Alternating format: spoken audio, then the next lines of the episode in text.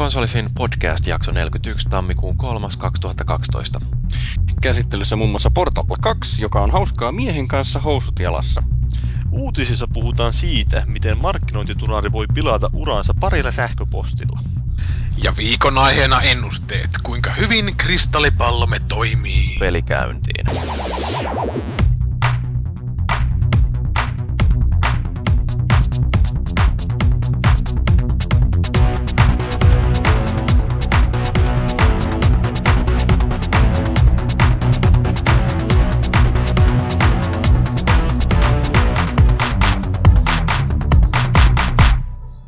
Vuosi on siis vaihtunut ja Konsolifin podcast on edelleen hengissä ja hengissä on myöskin meidän hieno kaarti, muun muassa Feelis Leo. Hei hei, täällä taas. Mitäs meni uusi vuosi? Siinähän se... Ihan... en kerro. Okei. Okay. Mennään seuraavaan. Okei, okay, Paavi, kerro sä ees. Uudesta vuodesta. No siis, nauhoitatko itseäsi ilman paitaa Kinectin eessä? En, koska Kinect on niin kaukana. Ai niin kuin sä oot siellä kaukaisuudessa Pohjois-Suomessa. Kyllä. Joo, tänne tuli herranjumalan lunta just uuden vuoden aattona, että täällä on talvi. Hirmeetä. Sitten meillä on siellä säveltäjä Velho Tuhomursu.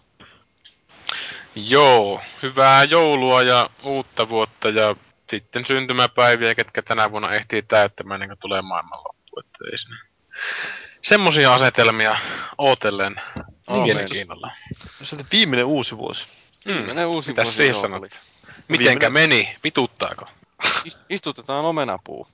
Eikö tämä Lutteri sanonut niin? No, Lutteri on hieno mies, näin mä kirjoitin esseeseen lukiossa. Lutteri oli täys persereikä. Tai se otsikko, esseen otsikko oli, että Martin Luther oli hieno mies. Sehän oli niinku täys asshole ja naisten vihaaja ja muutenkin angstinen runkku. No mitä ne voi odottaa tuommoista, eiku. Joo, no mut hei, siis meillähän tosiaan mennään nyt suunnilleen samalla sapluunalla kuin aikaisemminkin. Ei tää rakenne tästä mihinkään muutu. Itse asiassa mä voisin pikkasen kertoa tässä, kun vuoden ensimmäistä jaksoa tehdään, että minkälainen suunnitelma meillä on, että miten näitä podcasteja jatkossa tehdään. Et meillä on tarkoitus tehdä 4 jaksoja. Meillä on näitä perusjaksoja, joiden julkaisuaika on aina tiistaisin kello 9, että ne ihmiset, jotka kieli pitkällä odottaa, että koska se ensimmäinen tai koska se uusi podcasti ilmestyy jakoon, niin tosiaan tiistaisin 9 aikaan, kun hakkaa refreshia ja katselee sitä RSS-syötettä tai tuota meidän podcast-sivua, niin automaattisesti ilmestyy sinne. On niin jumalattoman hienot nämä meidän laitesysteemit, että... Olen kodailut upeat sivut. Sitten niin, näissä meillä on aina... Mitä? Oliko tässä Call of Duty mainos? Kodailut? Oh, piilomainontaa. Kyllä, semmoista subliminaalista. Rasvattu ja palvattu. Kodit. Mutta siellä se nauhoittelee kuttupaita päällä. Niin, ja tosiaan meillä kaikissa näissä perusjaksoissa niin on samat sisällöt, että puhutaan peleistä, joita ollaan pelattu ja uutisista, ja sitten meillä on jonkinnäköinen keskustelu ja palautteiden luku. Ja näitä, niin meillä tulee 2 kertaa kuussa, eli suunnilleen joka toinen viikko. Meillä on tämä viikon keskustelun aihe samalla lailla kuin tähänkin asti, ja tänään me rupatellaan tästä vuodesta, jona maailma loppuu, eli ennusteista, jotka on onnistunut tai ei ole onnistunut, ja mitä me ennustellaan itse tälle vuodelle. Sitten meillä on kerran kuussa semmoinen uudenlainen podcasti-sisältö Late to the Party, eli amerikkalaiset tykkää käyttää tällaista LTTP-lyhennettä, kun puhutaan jostain vanhasta pelistä, jonka pariin on ihminen päässyt vasta hiljattain, ja meillä se viittaa siihen, että me otetaan joku vanha peli tai pelisarja käsittelyyn ja spoilataan sitä niin perkeleesti. Ja sitten kerran kuussa meillä puhutaan jostain täysin uudesta pelistä, eli tehdään tällainen kuukauden valinta, ja se on joku julkaisu, joka on sille kuukaudelle sattunut osumaan, ja sitten puhutaan siitä pelistä tosi perusteellisesti. Mitä jos ei julkaista mitään puhumisen arvosta kesäkuussa tai heinäkuussa? Tai... Kyllä, joka kuukausi tulee jotain puhumisen arvosta, aivan varmasti. Sitten joku ainut julkaistu peli on just joku Duke Nukem, mistä kaikki itkee, kun sitä on pakko pelata. Niin, no sitten puhutaan siitä. Voi olla, että me mietitään tätä sitten, kun tulee tällainen ongelma vastaan, mutta ei pidä tehdä suunnitelmia liian sitovasti. Että. Eli me heitetään nämä kaikki suunnitelmat ekaan kuukauden jälkeen roskiin ja palataan. Niin ainakin jos todetaan, että näin toimii, niin mitä sitä suotta tekemään asioita silleen toimimattomalla tavalla? Ainahan sitä voi sitten Paavin luo mennä semmoisella kauhealla kolonnalla pelaamaan sitä Michael Phelpsia yläosattomissa. Kyllä, se tehdään ainakin heti ensi viikolla. Mm. Niin, no ensi viikolla, joo, kyllä mä ensi viikolla voin kotona ottaa. Kyllä vaan. Porukalla Kinectin eteen ilman paitaa vähän voisi olla upea näky. Onhan siinä moniin pelikin. Mikään ei voi olla parempaa. Niin, ja sitten sellaisia kuukausia ilmestyy tänä vuoden aikana, että onkin 5 tiistaita, niin silloin tämä 5. tiistai on meidän foorumikatsaus. Ja karkauspäivänä tehdään joku erikoispodcast. Onko se tiistai? En minä tiedä. No, voidaan silloin tehdä jotain. Karkaillaan. Tai harrastetaan virtsan karkailua. Karkailemme housuistamme. Ihan pikkuhetki, niin tarkistetaan, onko se karkauspäivä. Se on keskiviikko. No, jumalauta! Melkein osuu siihen. Tehdään siihen joku bonustrakki. Melkein tiistai, niin. Se on pikku tiistai. Pikku tiistai, niin. Joo, mutta tosiaan nämä meidän foorumikatsaukset on sellaisia, että me katsellaan vähän, että mitä ihmiset on kirjoittanut tänne foorumille ja todennäköisesti vähän muita alueita kuin niitä, missä keskustellaan NHL:stä tai ostomyynti-ilmoituksista, että jos löytyy jotain mielenkiintoista keskustelun tynkää, niin sieltä poimitaan sitten parhaita paloja ja esitetään omia kannanottoja. Katsotaan, että mikä on paras tämmöinen perkki, että aseyhdistelmä koddoa vaikka. Joo, koska se on saatanan mielenkiintoista juttua ja sitä kaikki haluaa kuunnella podcastipossen kommentoimana. Että joo, mun mielestä toi umppi on sellainen ihan paras, mä pistän siihen silun. Ja joo, stopping power ja ninja pitää olla. Ja. Joo, ja kyllä mä mun mielestä tää Last Chance, eli mikään Martyrdom ja mitään, nämä kaikki parhaat. IDDQD. Edes muista, minkä nimisiä noissa uusissa on, että ei voisi vitsailla hyvin. Joo. Sitten me ei ole suljettu mitenkään pois sitä mahdollisuutta, että me tehdään jotain spesiaalijaksoja ja että käydään vierailemassa jossain pelistudiolla ja haastatellaan jotain tyyppiä. Ja nämä spessujaksot tulee sitten tämän meidän normaalin julkaisusyklin ulkopuolella, samoin kuin mahdolliset bonustrackit. No, niin. No okei. Okay. Mutta tämä on niin kuin se meidän suunnitelma tai mun suunnitelma tälle vuodelle, että miten podcasteja tehdään ja kaikkea voi kritisoida. Me... Ihan paska suunnitelma. Näin on. Heitetään roskiin. Palataan samaan vanhaan systeemiin ja otetaan sen vanha tunnarikin takaisin. ei. No niin, mutta hei, ei ohjata paskaa siitä sen enempää. Vuoden aikana näette, että minkälaiseksi tämä muodostuu, mutta sitä ennen voidaan vaikka keskustella vähän peleistä, joita ollaan pelattu. Ja no, kaikilla näyttää olevan niin tylsiä pelejä, että mä voin vaikka aloittaa. Mulla oli tää viime vuoden Räiskintä kuningas oli työn alla. Bulletstorm. No, lähelle. Bulletstorm, nimenomaan. Mäkin olisin ehdottanut Bulletstormia. Joo, oikeasti Homefront, eli tämä, missä Pohjois-Korea tai itse asiassa Yhdistynyt Korea valtaa Yhdysvallat ja sitten siellä vastarinta iskee takaisin. Se on erittäin tämmöinen ajankohtainen aihe. Niin.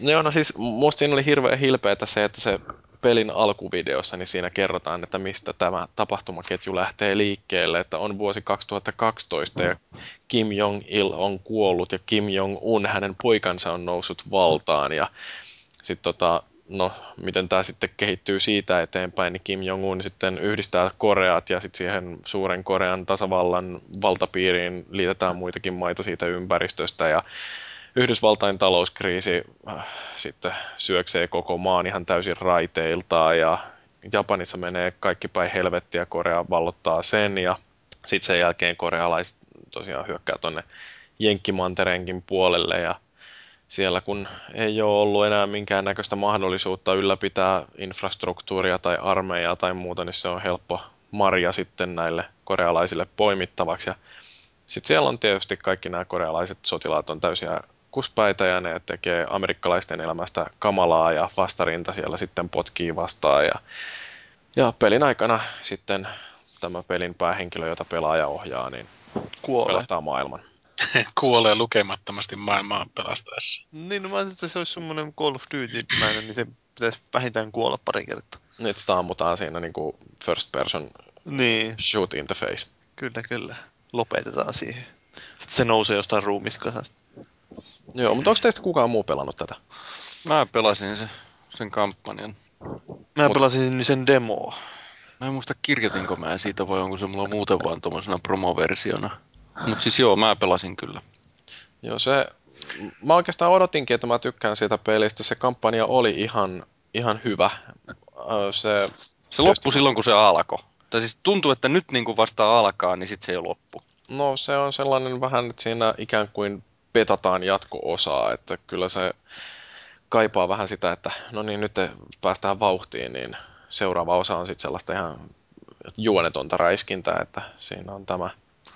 John Milius, joka on käsikirjoittanut muun muassa sellaisen elokuvataiteen helmen kuin Red Dawn, joka kertoo periaatteessa saman jutun, mutta 80-luvun näkökulmasta, kun silloin Neuvostoliitto, Paavi tiedätkö, mikä on Neuvostoliitto?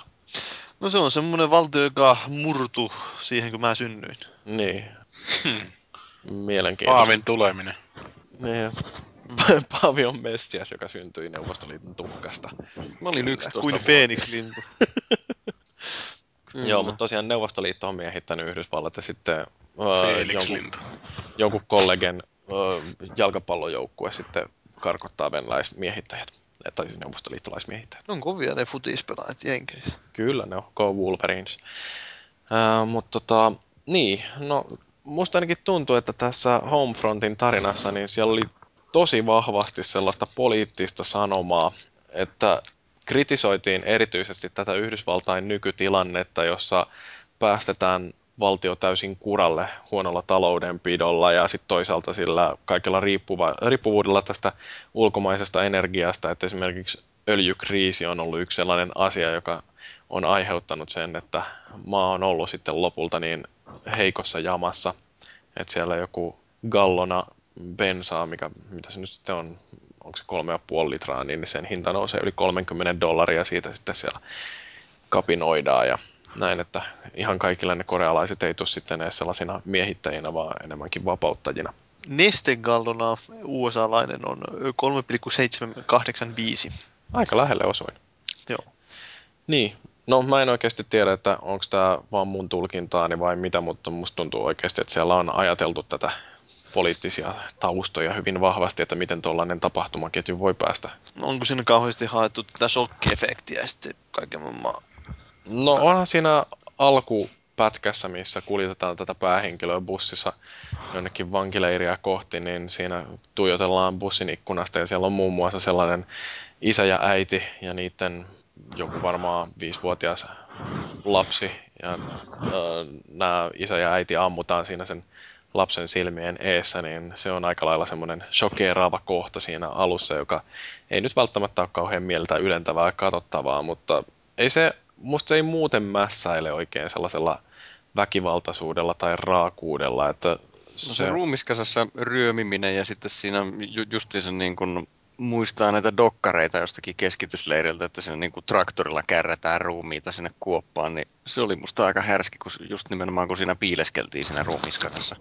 Joo, no oli siinä tosiaan toikin yksi kohta, mutta niin ei se, no en mä nyt tiedä, onko se välttämättä niin hirveätä kuitenkaan, että onhan siinä sellaisia vastenmielisyysefektejä aiheuttavia kohtauksia, mutta noin muuten se on suhteellisen hyvällä maulla ja että ne kaikki shokkikohdatkin siinä on ihan perusteltuja, että ne ei ole samalla lailla itsetarkoituksellisia kuin mitä esimerkiksi tämä Modern Warfare 2 No Russian Level tuntuu olevan. Mm-hmm. Mutta joo, se tarina on hyvin suoraviivainen. Siinä en voi sanoa, että mitään isoja yllätyksiä missään kohtaa tapahtuu, mutta sitten toisaalta taas mä oon sitä koulukuntaa, jonka mielestä yllätykset ei tee tarinaa, vaan sen pitää olla johdonmukainen ja sillä uskottavasti kirjoitettu, että kyllähän yllätyksiä on helppo tehdä johonkin käsikirjoitukseen, kun vaan unohtaa kaiken, mitä on aikaisemmin tehty ja kääntää tilanteen ihan täysin päälailleen. Että... Eli niin korealaiset ei paljastu avaruusalioiksi. Niin, eikä karhumiehiksi. Ai. Mutta oliko se hyvä pelinä? Nyt on vaan poliittista agendaa ja tarinaa kerrottu, että minkälainen se oli pelata? No musta se, ensinnäkin se oli ilahduttavan lyhyt, mikä... No, jotkut voi olla sitä mieltä, että pelin pitää olla pitkä, mutta mun mielestäni tämän yksin pelin tuollaisessa räiskinnässä, niin sen kuuluu olla lyhyt, koska muuten se muuttuu itseään toistavaksi ja se ei ole enää hauskaa. Yksi semmoinen, ja mä en oikein tiedä, että johtuuko tämä nyt vaan siitä, että mä saan nykyään katsoa näitä juttuja paremmin, mutta mua häiritti, kun Pleikka 3-versiota pelasin, että siinä ruudun päivitys tuntui olevan aika nykivää. Et ei mikään sellainen, että silmät vuotaa verta, mutta kyllä se notkahtelee mun mielestä helposti jonnekin ehkä 20 frameen sekunnissa. Sehän käyttää just Unreal Enginea. Joo, ja siinä oli yksi semmoinen, mikä mua alkaa hämätä, että siis nämä kaikki Unreal Engine-pelit, ne jotenkin näyttää toisiltaan. Et mä en tiedä, mikä siinä on, että onko se tekstuurien käsittely vai se jonkinlainen se on varmaan se, että kuinka se, joo, se on se kiilto ja kuinka valo niin kuin tekstuurien näiden tämmöisiä korkeuseroja, miten se kulkee niiden päällä, niin se tekee hirveästi samannäköisesti noista saman pelimoottorin peleistä. Mm-hmm. Mutta pelattavuus on ihan ok, mä säädin siinä herkkyyttä ohjauksessa jonkin verran. Siinä ei ole mitenkään ihan älyttömästi aim-assistia, jonkin verran sitä joissain kohtia huomaa, mutta siinä täytyy itse pikkasen kuitenkin tähdätä. Ja no siis checkpointeista mä jaksan valittaa joka pelissä suunnilleen. Musta oli hauska, kun mä kattelin tuolta Uncharted 3-keskustelusta, kun siellä Cyrus valitti sitä, että peli on liian helppo ja siinä on checkpointteja liian tiheessä, niin mun mielestäni sellainen, että checkpointteja on liian tiheessä, niin täysin mahdotonta. Tuossa oli muutamia sellaisia kohtia, joissa joutui aloittamaan sellaisella, että juoksee jonkun 100 metriä, että pääsee siihen kohtaan, missä alkaa toiminta, ja musta se on väärin. Että jos kuolee kesken toiminnan, niin silloin pitää päästä siihen kohtaan, mistä se toiminta on alkanut, ja jos se toimintakohtaus kestää yli 5 minuuttia, niin siinä pitää olla vähintään 1 checkpointti siinä välissä. Mä en jaksa. Mua rupeaa turhauttamaan helvetin nopeasti sellaiset pelit, joissa mä joudun samaa kohtaa hinkkaamaan uudestaan ja uudestaan, varsinkin jos ne kohdat on vielä sellaista niin kuin hyvin monotonista ja rutiininomasta tekemistä. Mites monin peli? No mä en hirveästi kerennyt sitä pelaamaan, jonkun sellaisen 3-4 tuntia ehkä, ja siinä nousee leveleillä tosi kivasti koko ajan, että siinä tuntuu, että pääsee eteenpäin, ja mä pelasin vain yhtä ainoata pelimuotoa, joka on sellainen jonkinnäköinen variaatio, niin, no siis joku Conquest Domination, joku tämmöinen, missä niin kun vallataan näitä alueita, ja se on sillä hauskasti tehty, että se, siinä on niin kun maksimissaan 3 kierrosta, että mennään sillä paras 3:sta, meiningillä, että ensin vallataan 3 aluetta ja sitten kun jompikumpi joukkue on saanut mittarin täyteen, niin sitten alkaa seuraava kierros. Ja tosiaan 2 kierrosta kun voittaa, niin sitten voittaa sen koko pelin. Ja, no siis ihan hauskaa menoa. Ja se mikä mun mielestäni tuossa on aika loistava idea on tämä tämmöinen Battle Commander, että kun joku vastapuolella alkaa pärjätä tosi hyvin, että saa esimerkiksi hirveän killstreakin, niin se merkataan siihen jonkun sitten toisella puolella olevan pelaajan näytölle sillä, että täällä on kohde, take him out. Että jos joku esimerkiksi tykkää kämppiä hirveästi jonkin kukkulan huipulla ja sitä on vaikea sieltä muuten nähdä, niin mitä enemmän se saa niitä tappoja sieltä vastapuolelta napsittuu siellä yhdessä paikassa makaille, niin sitä enemmän sieltä toiselta puolelta sitten nimetään tällaisia metsästäjiä, joiden tehtävänä on saada tämä yksi tyyppi hengiltä. Et se tasoittaa peliä jonkin verran, että jos haluaa olla siinä todella menestynyt, niin sitä täytyy olla aivan sairaan hyvä.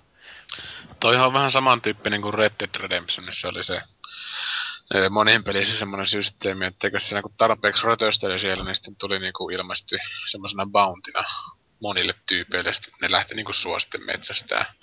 Mutta tota voi niinku helposti ajatella sitten rankasuna. Että jos ajatellaan, että jos sä oot pelissä hyvää, sä oot harjoitellut siihen ja sitten niinku peli tavallaan kusee sun kintuille, että sä oot niinku hyvä siinä. Että onko siellä sitten muita tapoja olla hyvä kuin tappaa? Että onko siinä mitään pioneeritouhua tai muuta, mitä pystyisi tekemään sitten siinä? No yksi, mistä mä tykkäsin, siinä on semmoinen hauska lennokki, jonka avulla pystyy, se on niinku jonkinnäköinen sellainen lelulennokki, jossa on kamera ja sillä pystyy sitten lentelemään siellä taistelukentän yläpuolella ja spottaamaan vihollisia, jolloin ne näkyy sitten kaikille sun oman puolen kavereille, ja mä tein tätä tosi paljon. Mutta siinäkin on sitten omat haasteensa, että kun tosiaan spottailee näitä vihollisia hirveän kasan peräkkäin, niin silloin taas rupeaa tää sun threat level nousemaan, että sieltä toiselta puolelta sitten ruvetaan nimeämään, että täällä on tämä yksi heppu, joka lentelee tuolla lennokillaansa ja merkkailee teitä, että hoitakaa sen pois päiviltä. Ja tavallaan ihan mielenkiintoinen systeemi, että sitä mielellään näkisi no just tuossa Battlefield 3 vaikka, että jos joku tekee liikaa samaa niin sanotusti, niin siinä tilanteessa voisi ihan hyvin nostaa joku spotlight siihen jätkää, että ampukas vähän oijuksia persvakoa tai jotain muuta.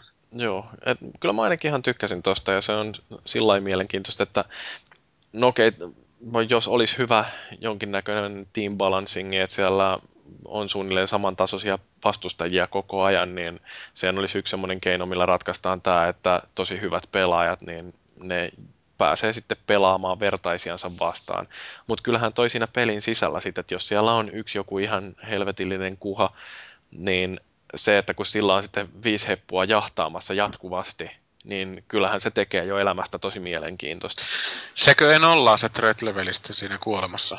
Joo, siihen se nollaa, mutta kyllähän se uudestaan sitten tosiaan, kun heppu siellä juoksentelee sen umpin kanssa ja joku äänenvaimeni ja muuta tällaista. Kyllähän tuossa on helposti ajatella, että jotkut kovimmat kodistit tai päfättäjät, niin ei saata tykätä tuosta pelistä sen takia, että se peli pakottaa kuolemaan. Että sitä voi tavallaan sitten ajatella siinä mielessä, että no ei, sillä täytyy se vaan selvitä siitä, että siellä on jatkuvasti niin sulla porukkaa jahtaamassa. Niin onko sinne sitten minkäänlaisia killstreak-juttuja tai mitään? Mä en nyt yhtäkkiä muista, että oliko siinä mitään varsinaista etua muuta kuin, että tosiaan se vastustajien määrä, jotka on sun persettä hamuamassa, niin ne lisääntyy siellä koko ajan. Ei siinä ei oikeasti ole mitään etua muuta kuin se, että sitten kun tekee asioita, jotka hyödyttää sun joukkuetta, niin se myöskin kerää tällaisia battle pointseja. Ja battle pointseilla pystyy sitten siinä kierroksen aikana ostamaan jotain, että kun on esimerkiksi saanut 500 battle pointtia, niin sitten voi lähteä liikkeelle jonkun hummerin kanssa, että saa ajoneuvon sinne joukkueelle käyttöön. Ja kun on 2000 battle pointtia, niin sitten saat jonkun scouttihelikopteri, ja sitten kun on pirusti enemmän battle pointteja, niin sitten voi saada jonkun Apachen. Ja nämä tekee sitten taas sitä pelikentästä vähän erinäköisen, että kun siellä joku räimii ohjuksia ilmasta niskaan, niin kyllähän se rupeaa käymään helposti hermoille, mutta sitten toisaalta, että kun se on siellä voimakkaana tyyppinä ilmassa tämä yksi heppu, niin sittenhän se myöskin saa nopeasti niitä jahtajia peräänsä, ja kun niitä battle pointsia kertyy kummallekin joukkueelle jatkuvasti, niin se ei muutu sillä lailla epätasaiseksi, että kun ajattelee jotain kodia, niin siellä kun on yksi sellainen oikein kivääri Jeesus, joka saa hengiltä kaikki, ja sitten sen jälkeen se saa sinne kaikenlaista hyrrää ilmaan pyörimään, niin sehän muuttuu jatkuvasti vaan epätasaisemmaksi kierros. Et siinä mielessä niin kun toi Homefront on suunniteltu sillä jotenkin järkevämmin, että siinä pyritään kuitenkin säilyttämään se tasapaino kierroksen alusta loppuun asti. Saako siinä sitten enemmän pisteitä, kun tappaa tämmöisen kovemman jätkän, mikä on sitten tappanut puolella? Kai siitä tuli, mutta mä en ole koskaan onnistunut siinä. Mä oon niin paska pelaaja. Joo. Toi on ihan hemmetin hyvä systeemi, että itse miettinyt monesti tuon Battlefieldia just pelatessa, kun se oikeastaan aina, mitä noita pelailee enemmän, niin siinäkin on just sellaisia, että saattaa tulla koko helvetin komppania jotain snipereita, kun siinä on semmoisia matseja, missä on niin vammasta yrittää syökätä jonnekin päähän. Niin ihan hyvin joku sniperi, jos se on vaan koko ajan jossain samassa paikassa, niin voisi tulla joku merkkisen nuppi, että ampukas tänne vähän ohjusta tai jotain muuta. Just semmoinen majakka siihen pään ympärille. Niin, just se on. Tai jotain semmoista, että niinku menisi hemmettiin kaikki ohiluodit jotenkin ohjautuisi siihen sniperiin sinne, että yhtäkkiä tulisi joku äkkikuolema sitten, että se on niinku tosi urpoa. Tavallaan se, että kuinka pelin saa rikki, kun sitä pelaa jotenkin, ettei se pelata niin kuin samaa targettia. Että jos ajattelee tämmöiseen kohteen pelaamista, että se jos olisi niin kuin kentässä jotain tavoitteita, niin niitä tekemällä sä voisit niin kuin madaltaa tätä sun threat ratea. Että se olisi tavallaan pakottaisi sitten, tai ei pakottaisi, mutta tekisi vähän ehkä helpommaksi tai tämmöiseksi niin kuin pelaajaystävällisemmäksi sen peli, että jos ihmiset yrittäisi oikeasti pelata niitä kohteita. Että Homefrontin suhteen en saa sanoa, että onko siinä jotain semmoisia kohteita tai tämmöisiä objekteja, mitä pitää tehdä. Mutta Battlefieldissä on oikeastaan pari pelimoodia, ja niissä kun useasti tuntuu silleen selkäranka katkeavan aika helvetin nopeasti hyökkäyspuolella tai puolustuksella, niin jotkut ei jaksa enää edes yrittää sitä, että ne vaan menee kämppimään johonkin kuuseen tai... Siinä on ongelmana se, että pelaajalle ei saa luoda sellaista kuvaa, että häntä rangaistaan, jos hän pelaa hyvin. Mm. No, mutta kyllähän idea on hyvä kyllä, mutta sitten toinen ääripää on just nimenomaan se, että pelaaja kokee, että häntä rangaistaan, kun hän on hyvä. Ehkä siinä voisi soveltaa semmoista, että kun Battlefieldissä on se, että kun sä spottaat vihollisen, ja jos se menee pois näkökentästä, niin se häviää se spottimerkki. Mutta sitten näissä kovemmissa molleissa niin se ei niin kuin häviäiskään niin helposti. Että jos ajatellaan, että joku sotakenttä ja siellä on joku maailman kovin Batmanisellä vastapuolella, niin tällä sitten tavallaan legenda kiertäisi juoksuhaudoissa ja olisi helpompi tavallaan sitten tunnistaa se tyyppisellä kentällä, että se spotti ei tavallaan sitten häviäisi, kun se tulee uudestaan näkyviin, että sen jätkän sitten aina tunnistaa jotenkin. Mutta kyllä siis musta ainakin tuntui siltä, että kun yhden kerran niin onnistuin pääseen sillä, että kun siinä on 5 threat-leveliä, niin mä pääsin siihen 4. tasolle, kun mä olin yhdessä tankissa konekiväärimiehenä. Ja sitten kun sitä rupeaa niin vastustaja hyökymään kohti ja ne yrittää ottaa mua hengiltä ja se tankki rupeaa vähitellen savuamaan ja siellä itse vaan sen konekiväärin kanssa räimii porukkaa lakoon ja odottaa, niin kuin, että tuleeko vielä 5. tähti mulle. Niin kyllä siinä on sellainen niin kuin olo kuin jollain Antoni Montanalla, että huutaa vaan, että say hello to my little friend. Ja, niin kuin, että se jotenkin tuntuu hienolta, että nyt mua jahdataan, että mä oon nyt päässyt tällaiseen pisteeseen, että mä oon oikeasti niin kova uhka, että sieltä tulee vaan porukkaa nyt mun perääni, koska ne haluaa ottaa mut pois päiviltä. Että se ei ole, mä en ainakaan kokisi sitä sellaisena rankasuna, vaan nimenomaan justiin haasteena, että kuinka kauan mä pystyn kestämään tässä paineessa. Mm. Se on just, että minkälainen pelityyli, että on just se tämä sniperi-osasto, mikä, no, jotkut tykkää snipata ja ei siinä mitään. Mm. Mutta esimerkiksi tätä Battlefield Bad Company 2, kun pelasi, joka oikeastaan käynnisti tämän mun FPS. No, ei mulla nyt innostus on vielä, mutta semmonen ihan, että tykkää pelata niitä. Niin siinä oli just se ongelma, että koko helvetin tiimi oli taas snipereita välillä. Että minkä takia ei voi rajata sitä, että sä et voi ottaa sniperia, ja, niin kuin, jos tiimissä on jo tietyn verran niitä tiettyjä klasseja. Että jos on joku rynkkymies jossain tankissa, niin se on vähän eri asia sitten, että jos tappaa paljon kuin se, että on joku sniperi jossain 600 kilometrin päässä, mikä on saanut skoopillaan jonkun syntymäpaikan tähtäämään ja sieltä sitten lataa näitä tyyppejä kilometrin päästä. Et ei siinä oikeastaan pelaamisen henkeä. Joo. No, mutta ei mulla oikeastaan tosta pelistä tän enempää, että siirrytäänkö eteenpäin? Joo, Paavi voisi kertoa. Siellä oli mielenkiintoisia. Joo, ei mulla oli näitä Steamista näitä hienoja pelejä tosiaan, kun on täällä Evakossa, täällä Kokkolassa, niin ei ole pelikoneita, niin sitten tuli tämmönen hassu ajatus, että toimisikohan tuolta Steamista joku pelit jopa niin kuin täällä läppärillä, joka täällä on. Ja mä sitten rupesin niitä käymään vähän läpi ja ostinkin muutamia pelejä, joista mä en osaan tiesin, että ne ei toimi ja osa mietin, että voisi jopa toimia, että ostin tuon Company of Heroesin paketin ja sitten ostin Batmania ja ostin mitään muita nyt jotain tämmöisiä. Onko se oikeasti? Onko se Company of Heroes jo? Se on 2005 vai 2006. Joo, niin hyvä kun siitä puhutaan. No. Mä en ole ikinä sitä kokeillut, mutta kaikki sitä kehuu. No mä en oikeastaan muuta siitä vasta kun tutorialin pelannut läpi, että kyllä se vaikutti okay, ihan mielenkiintoiselta peliltä. Siis siinä on just niin semmoinen strategia, niin kuin yllättävän paljon oli niitä strategiaelementtejä tuotu siihen, että sun pitää vallata niitä alueita ja sitten pitää yhdistää niitä alueita, että jos sulla on johtolinja, että jumalautko tulee sieltä. No. Eikö siinä rakennukset mennyt paskaksi tai jotain muuta? Joo, siis siinä ne just joku aijat ja tämmöiset vallit, niin sä pystyt tankilla esimerkiksi pystyt vetämään semmoisen tiiliseinän läpi, tai semmoisen seinämän läpi, jonka ohi sitten pitäisi kiertää taas jalkaväellä. Vanhalla tietokoneella sitä pelasi, ja se ei pyörinyt paskan verta, ja sitten kun alkoi niin talot latoamaan, niin se niin kone veti jo semmoisen harahkirin sinne mun naama ajassa, että ei... Joo, se on kulman vissiin ratkas peli. Ei välttämättä toimi niin vähänkään paremmalla koneellakaan, niin välttämättä ihan kaikki asetukset katossa. Että. Joo, se on, tuntui silleen tosi kömpelöltä, että vaikka se oli tosi vanha kone, että se vaan nyt oli sellainen ultratahmaava peli, että harmitti sen tai sitä enemmän harmitti, koska se vaikutti myös aika mielenkiintoiselta.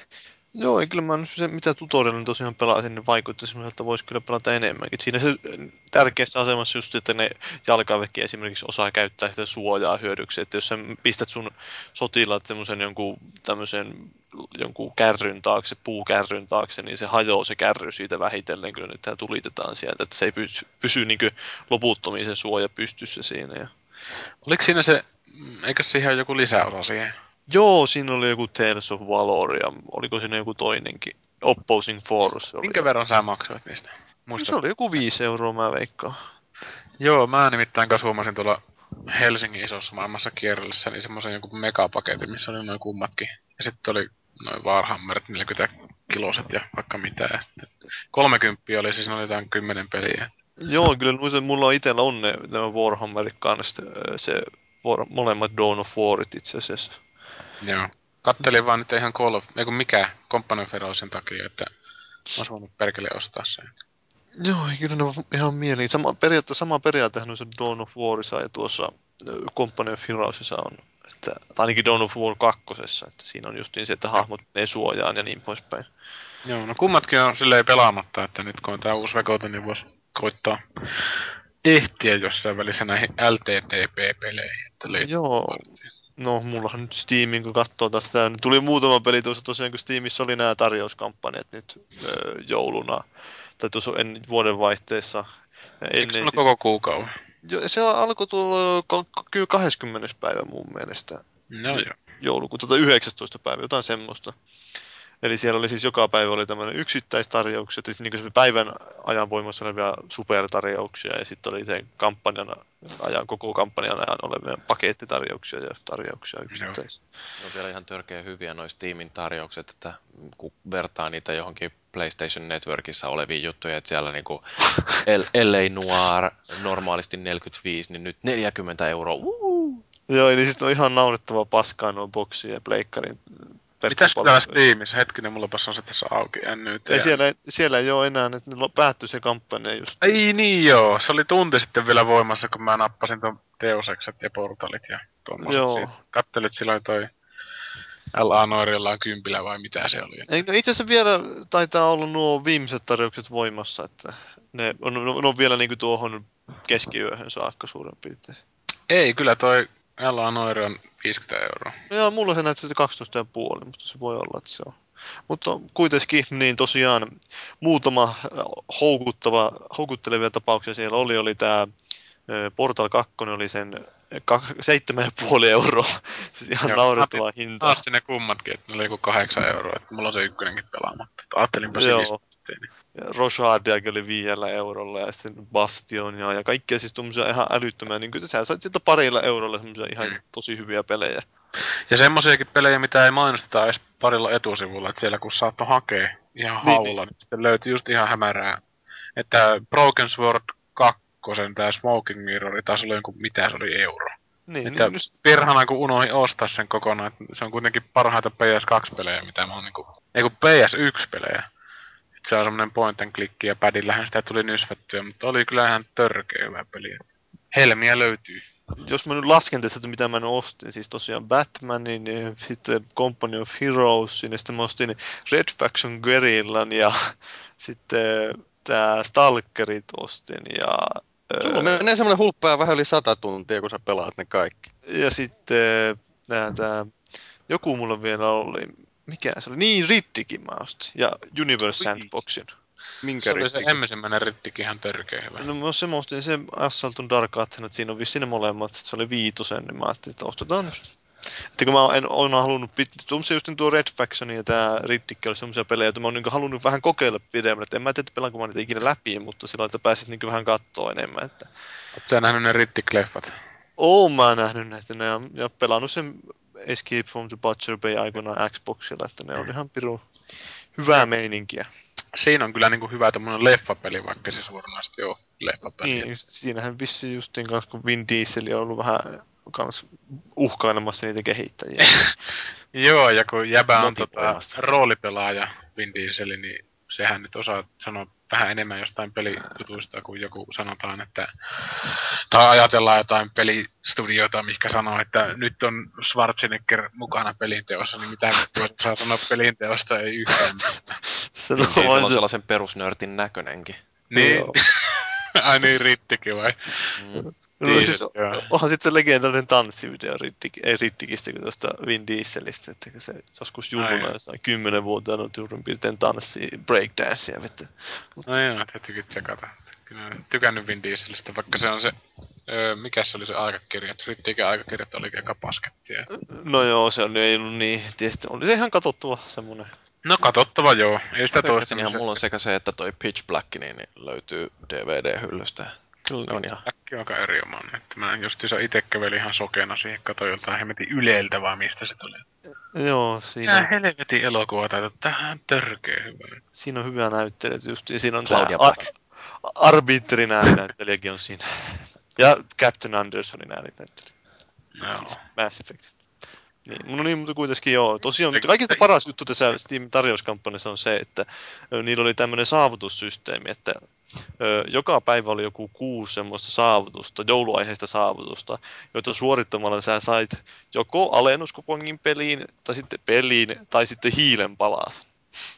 Tämä hiiliklöntti oli sitä jännittävää, että sitten kun sä saat 7 hiiliklönttiä, niin sä voit niinkö craftata ne, eli siis sä voit pistää ne kasaan ja antaa ne Valvelle ja antaa sulle sieltä sitten taas pelin tai alennuskupongin.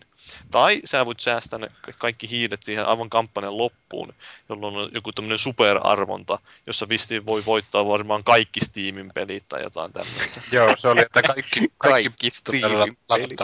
Niin se voi kuvitella vaan sitä, jos joku voittaa sen, niin sitten tulee sellainen lista, että sä niin saat kaikki pelit. Olisi huvittavaa vain katsoa sitä omaa librarya tuolla, että jahas. Mm.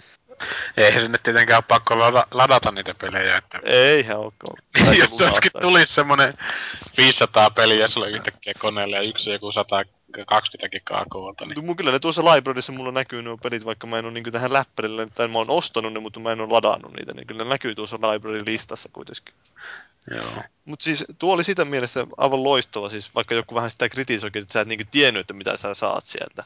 Mut se mun mielestä sopii ihan hyvin tähän niinku jouluhenkiin, että se oli semmoinen vähän niinku, että aina jännitti, että kävi jonkun saavutuksen vetämistä, että mitähän sieltä nyt tulee, että tulisiko sieltä jotain hyvää. Ja sitten sieltä tulee joku peli, joka on saanut Metacriticissa 34.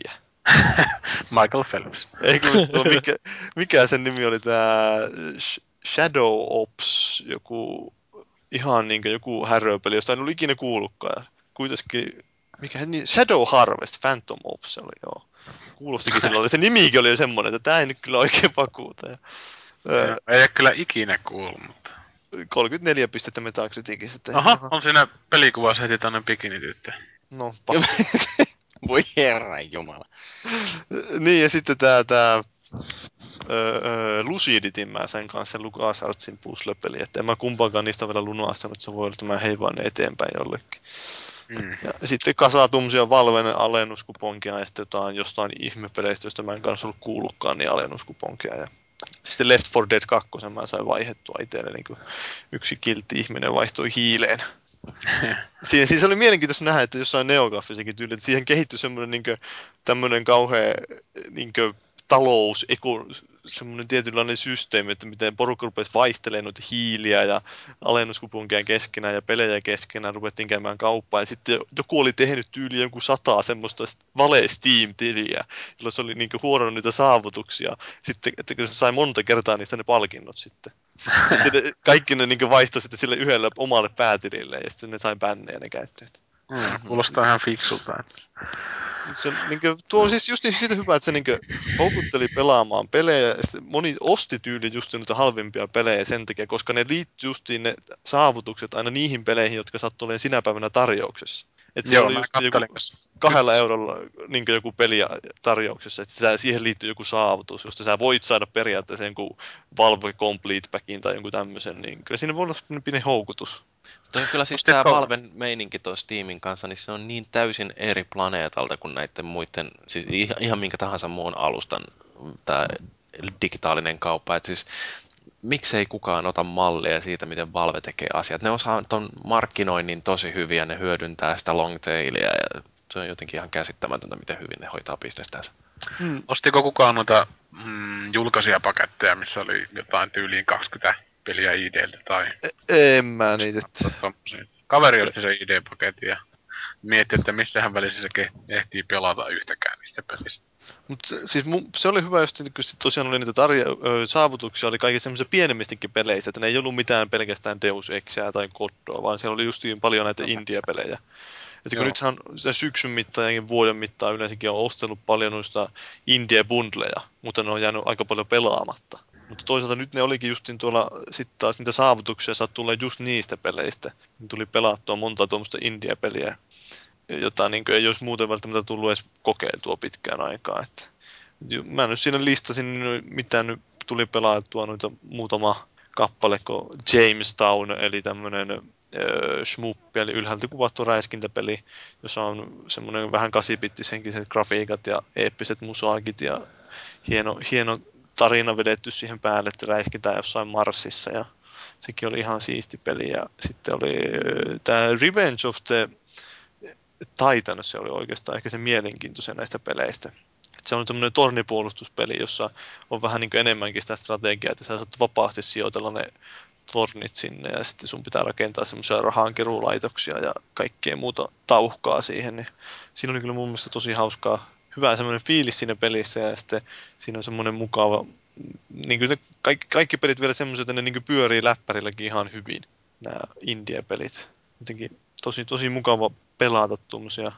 Näyttää aika suht simppeliltä, mutta kuitenkin hyvin niin kuin suunniteltu se kaikki grafiikka ja äänimaailma, että ne on hyvin sopii yhteen, tulee hyvä semmoinen mukava tunnelma. Niin oli tosi hyvä tuo Revenge of the Titans, sitä kannattaa kokeilla, jos sattuu olen ostanut vaikka indie-bundlen. Ja mitäs muuta siellä olikaan, Yet It Moves, tämä oli kyllä hauska puzzle-peli. Siinä siis käytännössä tehdään niin, että sulla on käytössä 2 nuolinäppäimistöä, eli tämä vasti ja sitten nämä perinteiset nuolinäppäimet. Ja toisella sä liikutat sitä hahmoa ja sitten toisella sä käännät sitä pelimaailmaa. Että sä hyppäät, niin sä saatat kesken sen ilmalennon kääntää, sitten pyöräyttää sitä pelimaailmaa niin, että se painovoima onkin eri suuntaan. Ja sitten tällä piti niin ratkoa, että mihin suuntaan sun pitää mennä siellä pelimaailmassa. Ja... Niin, että siis se hahmon liike jatkuu samaan suuntaan, mutta maailma ympärillä on kääntynyt. Niin, just näin. Että se säilyttää sen liikemäärän. Se kuulostaa ihan... kyllä aika mielenkiintoiselta. Jotenkin tulee mieleen tämä Crash, jossa vaihdeltiin 3D- ja 2D-tilojen välillä. Että... Joo, no, siinä on kyllä ihan hauskaa justiin tuossa... erilaisia, että sulla voi olla jossakin tilanteessa, että sun pitää pyörittää sitä pelimaailmaa vain sillä, että joku vesitippa esimerkiksi putoaa johonkin tiettyyn paikkaan. Ja... Niin, että siinä täytyy ajoittaa sitten oikein justiin ne käännökset. Ja... Joo, ja sitten voi olla sillä, että sun pitää vain pitää huolen siitä, että se hahmo ei pääse kiihtyä liikaa se pudotusliike, että se jalat kestää sen pudotuksen, että se ei kuole siinä. Tai katso, että se putoaa sopivalle paikalle. Ainut, mitä mä siinä pelissä kauheasti tykään, oli se taidetyyli, että se ei ollut oikein. Se oli vähän semmoinen ankea, masentava fiilis siinä pelissä muuten.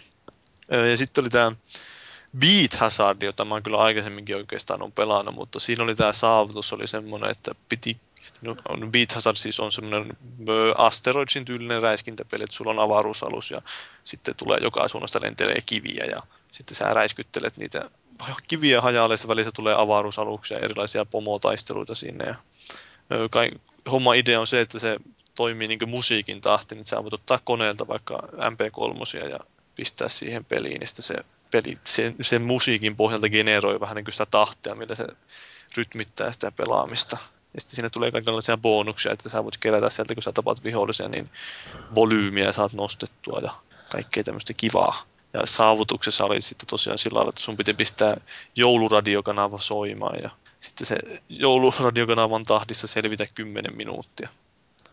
Se on ihan hauska peli kanssa.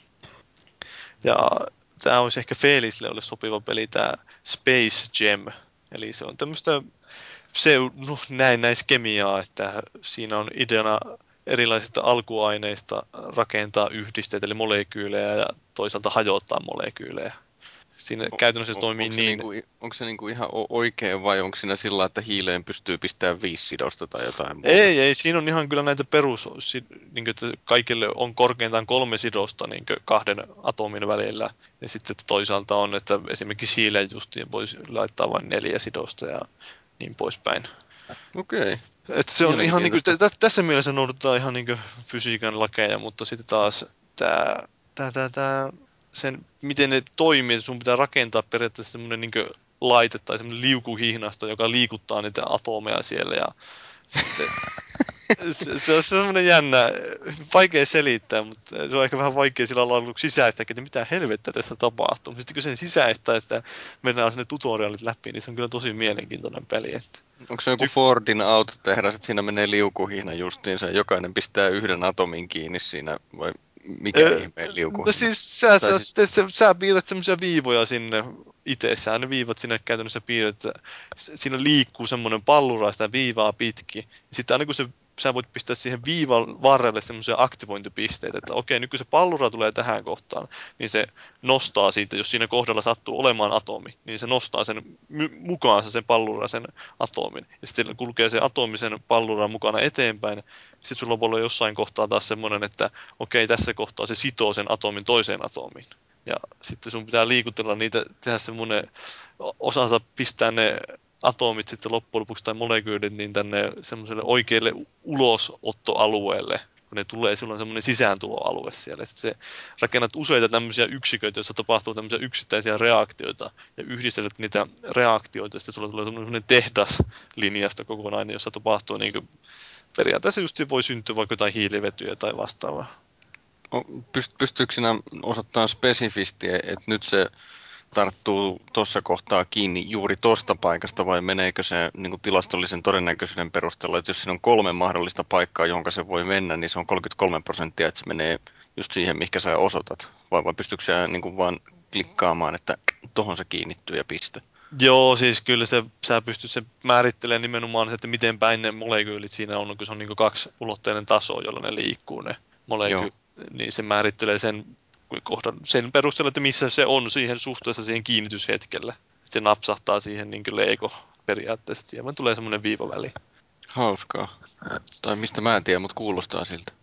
Joo, ei se ole ihan mielenkiintoinen peli. Että sekin oli just jotain, varmaan 2 euroa Steamista olisi ollut, mutta se oli mulla jäänyt jostain noista indie-bundleista lojumaan tuonne.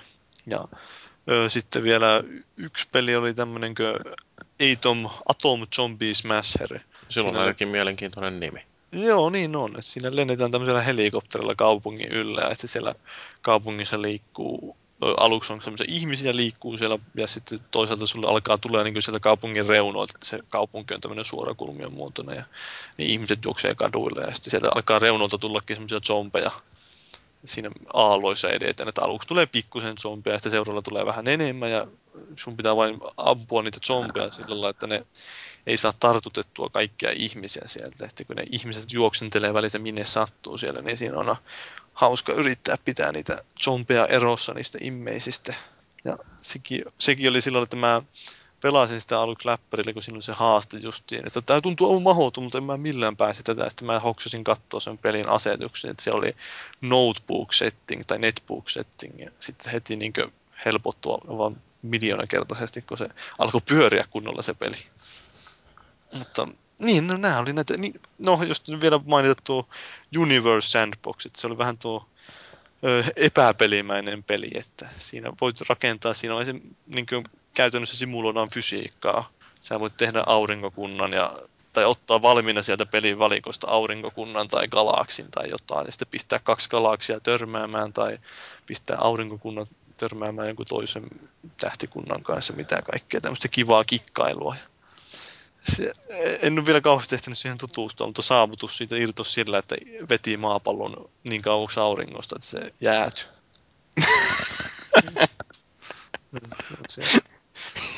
Hienoa. 2012. Kyllä. Joo, se on profeetallinen peli. Siihenkin on vissiin ensi vuonna tulossa, tai tänä vuonna siis tulossa jotain päivitystä. Meinaavat lisätä vähän ominaisuuksia, mutta tuo on tuommoinen. No, mä en ole tulla tänä vuonna. Ensi vuotta ei enää ole, niin ei voi tulla ensi vuonna mitään. 2,5 euroa taisi maksaa se peli, että eihän se nyt mikään kauhean kallis ostos ollut. Mutta on ihan hauska justiin, että miten Steamissa onnistutaan nämä indie-pelit tuomaan jotenkin enemmän Framille kuin mitä jossain Xboxissa. Että siellähän nämä indie-kehittäjät on valittanut ihan hirveästi siitä, että no sen lisäksi tietysti, että nämä, mikä se nyt sitten onkaan se indie-osasto siellä Xbox-livessä, niin että se on kauhean vaikea löytää ja nyt se on piilotettu uudessa vielä paremmin. Ja sitten toisaalta Suomessa. Niin, että sitä on vain jossain Pohjois-Amerikan markkinoilla yleensä saatavilla, että ei mikään ihmekään, että sitten siellä kitistään siitä, että paljon parempi vaan julkaista kaikki pelit Steamissa, että siellä se raha liikkuu. Joo, eihän siis se on live arcade-pelejeenkin niin kohdalla, että justiin mitä se oli se Super Meat Boyn kehittäjä justiin selittää, että ne sai suurin piirtein Steamissa saman verran rahaa yhdessä päivässä, mitä ne oli saanut se joku kuukauden tai parin aikana liveestä. Mm.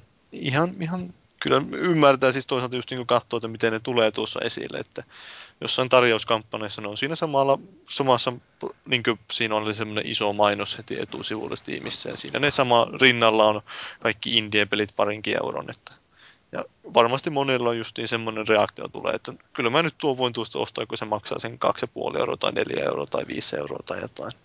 Ja moni ostaa semmoisia pelejä, joita sitten ei tule pelattuakaan.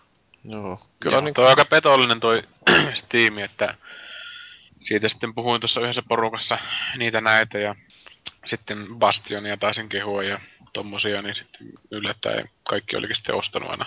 Mitä siinä tuli mainittua, niin jotenkin se kynnys on aika matala sitten siinä, että ajatellaan, että pelihinta on 2 euroa. Se on jokin Chupa Chupsi ja se Chupa Chupsi ihan paskaa kuitenkin, että pelistä voi saada iloa pitemmäksikin aikaa parhaimmillaan. Nimenomaan, vähän niin kuin tuo Roshardikin oli sen 5 euroa siellä alennuksessa. Että se on kyllä niin kuin 5:lla se on jo pakkohankinta, se on kuitenkin tosi hyvä peli. Joo, kyllä mä justin sain yksi ihminen se innostui ostaa justin Twitterissä se sitä ihmettä, että ei vittu, tää on ihan mahdottoman hyvä peli, että miksi tästä ei ole puhuttu enempää. Mm. Kuuntelee vääriä podcasteja. Niin. Mites tossa Steamissa on noitten pelien modaaminen? Että mä taisin tossa Irkissä vähän sitä puhuakin, että hirveästi mietitytti toi Deus Ex Human nönnönnön ostaminen sen takia, että siihen ei välttämättä saisi noita modeja laitettua, eli se modi, mitä mä ajattelin, oli niin kuin tämän oranssin filterin poistaminen. Eli se grafiikka on ihan semmoisen oranssin sävyistä kaikkialtaan.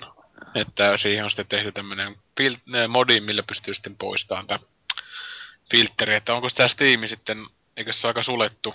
Siinä kyllä se itse asiassa pitäisi toimia ainakin niin kuin jossain Skyrimissäkin niin modien ihan Steam-version kanssa. Jaa. Eikö se ole vaan se exe, mikä siellä on jotenkin salakirjoitettu, että sen validiteetti ainoastaan tarkistetaan, mutta kaikki muu siinä ympärillä oleva, kaikki DLLt ja muut tällaiset, niin ne varmaan. Ja sitten niin tosiaan, että siinähän on tulossa esimerkiksi Skyrimin vielä se, Steamissa on joku oma tämmöinen Steam Workshop, jota kautta ne voi modeja voi julkaista niin kuin silloin vähän virallisemmin. Niin siinä on tulossa sillekin tuki vissiin. No sehän on ihan hyvä juttu, että mä vähän tuossa Steamin kanssa epäilin just sitä, että jotain kun PC:llä on mahdollisuus tehdä pelistä parempi, niin sitten jos Steamiin tavallaan lukittautuu, niin se on sitten vähän kurppamaista, että ei pääse sitten nauttimaan näistä tietyistä aspekteista, että esimerkiksi tässä GTA 4:ssä kun on tää Ice Enhancer vai mikä se oli se modi, mikä tekee semmoista fotorealistisen näköistä sitä grafiikasta. Et se on niinku, että tekeehän törkeän näköinen ja törkeän hyvän näköinen. Ja se ei tuossa Steamissa sitten toimi ilmeisesti jostain syystä. Että joo, ei ne kaikki välttämättä tosiaan ei toimi. Sillähän tietysti paras kannattavinta justiin tarkistaa Googlesta nopeasti, että miten se on. Mutta kai niillä olisi tarkoitus tuoda tulevaisuudessa vähän paremminkin se tuki just. Niin, mutta tuossa Deus Exessä vähän toisaalta sitten sekin, että se on osa niiden pelintekijöiden visiota. Että kaikki on tulevaisuudessa oranssit lasit päässä. Että ne kävelee semmoiselta näyttää sitten maailmaa. Että toisaalta se on ihan mielenkiintoista kokea varmasti sekin, että oli se mitä on.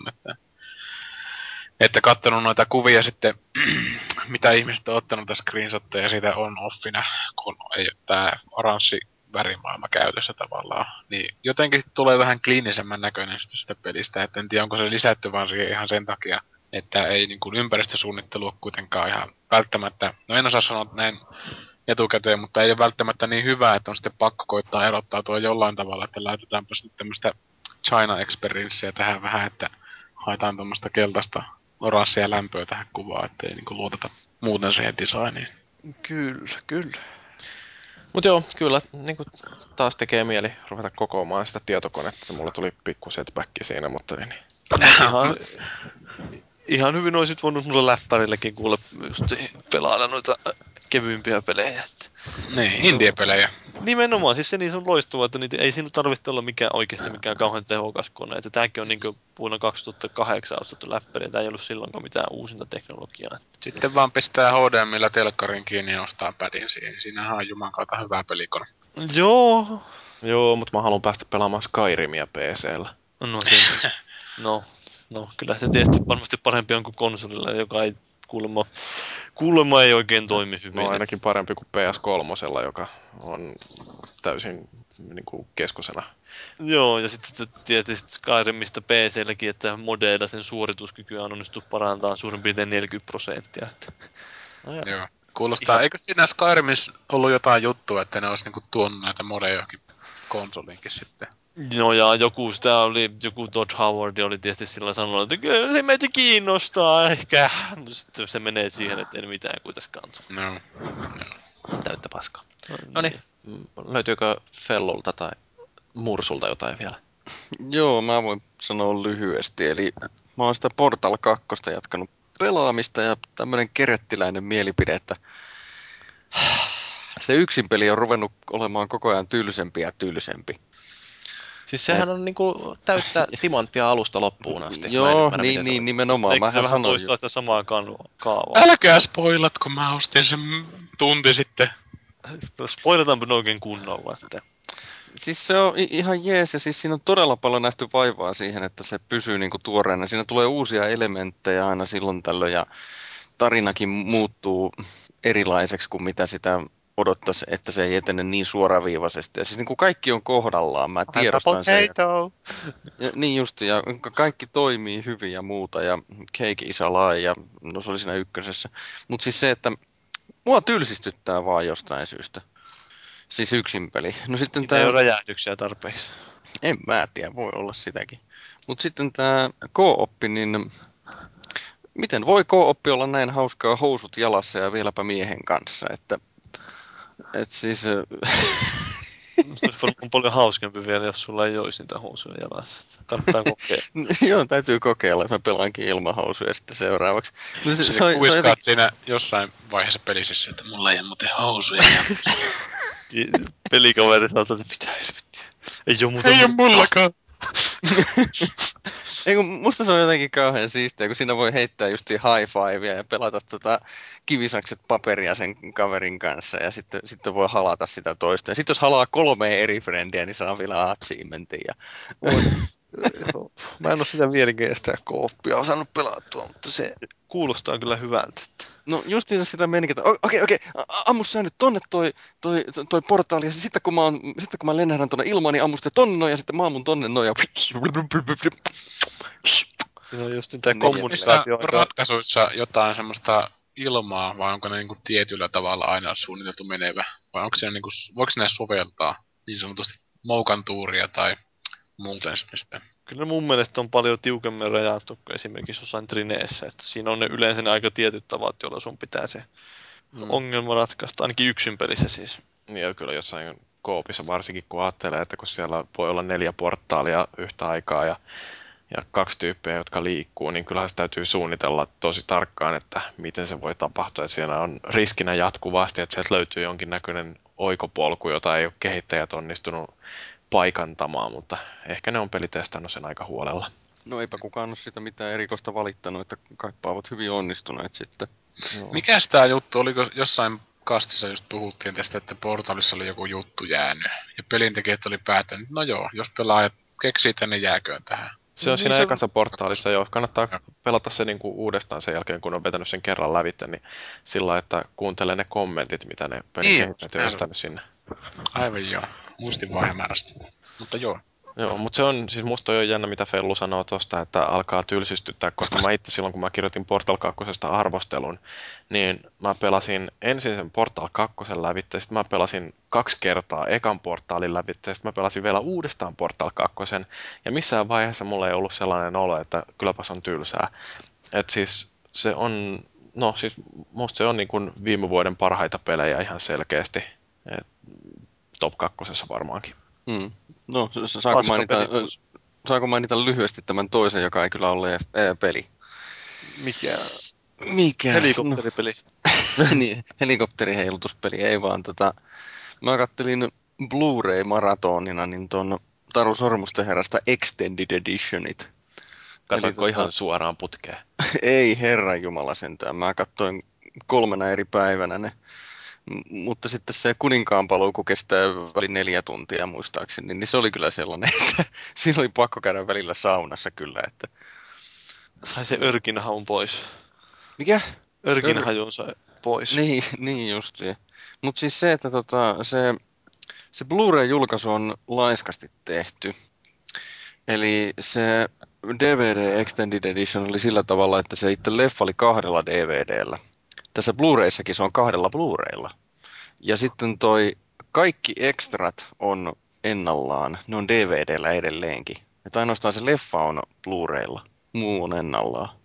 Ehkä tässä Hobbitin julkaisun ja ilmestymisen myötä voi olettaa, että Peter Jackson pääsee siihen, mistä se puhuu tässä jälkikäsittelyaikaan näissä Sormusten herran elokuvissa, että sinne lisättäisiin tietokoneella tavallaan sitä keskimaan mytologiaa sinne maisemiin, että se näyttää kauhean niin kuin tyhjältä, jolta se kieltämättä näyttääkin sitten nämä keskimaan metsät ja muuta.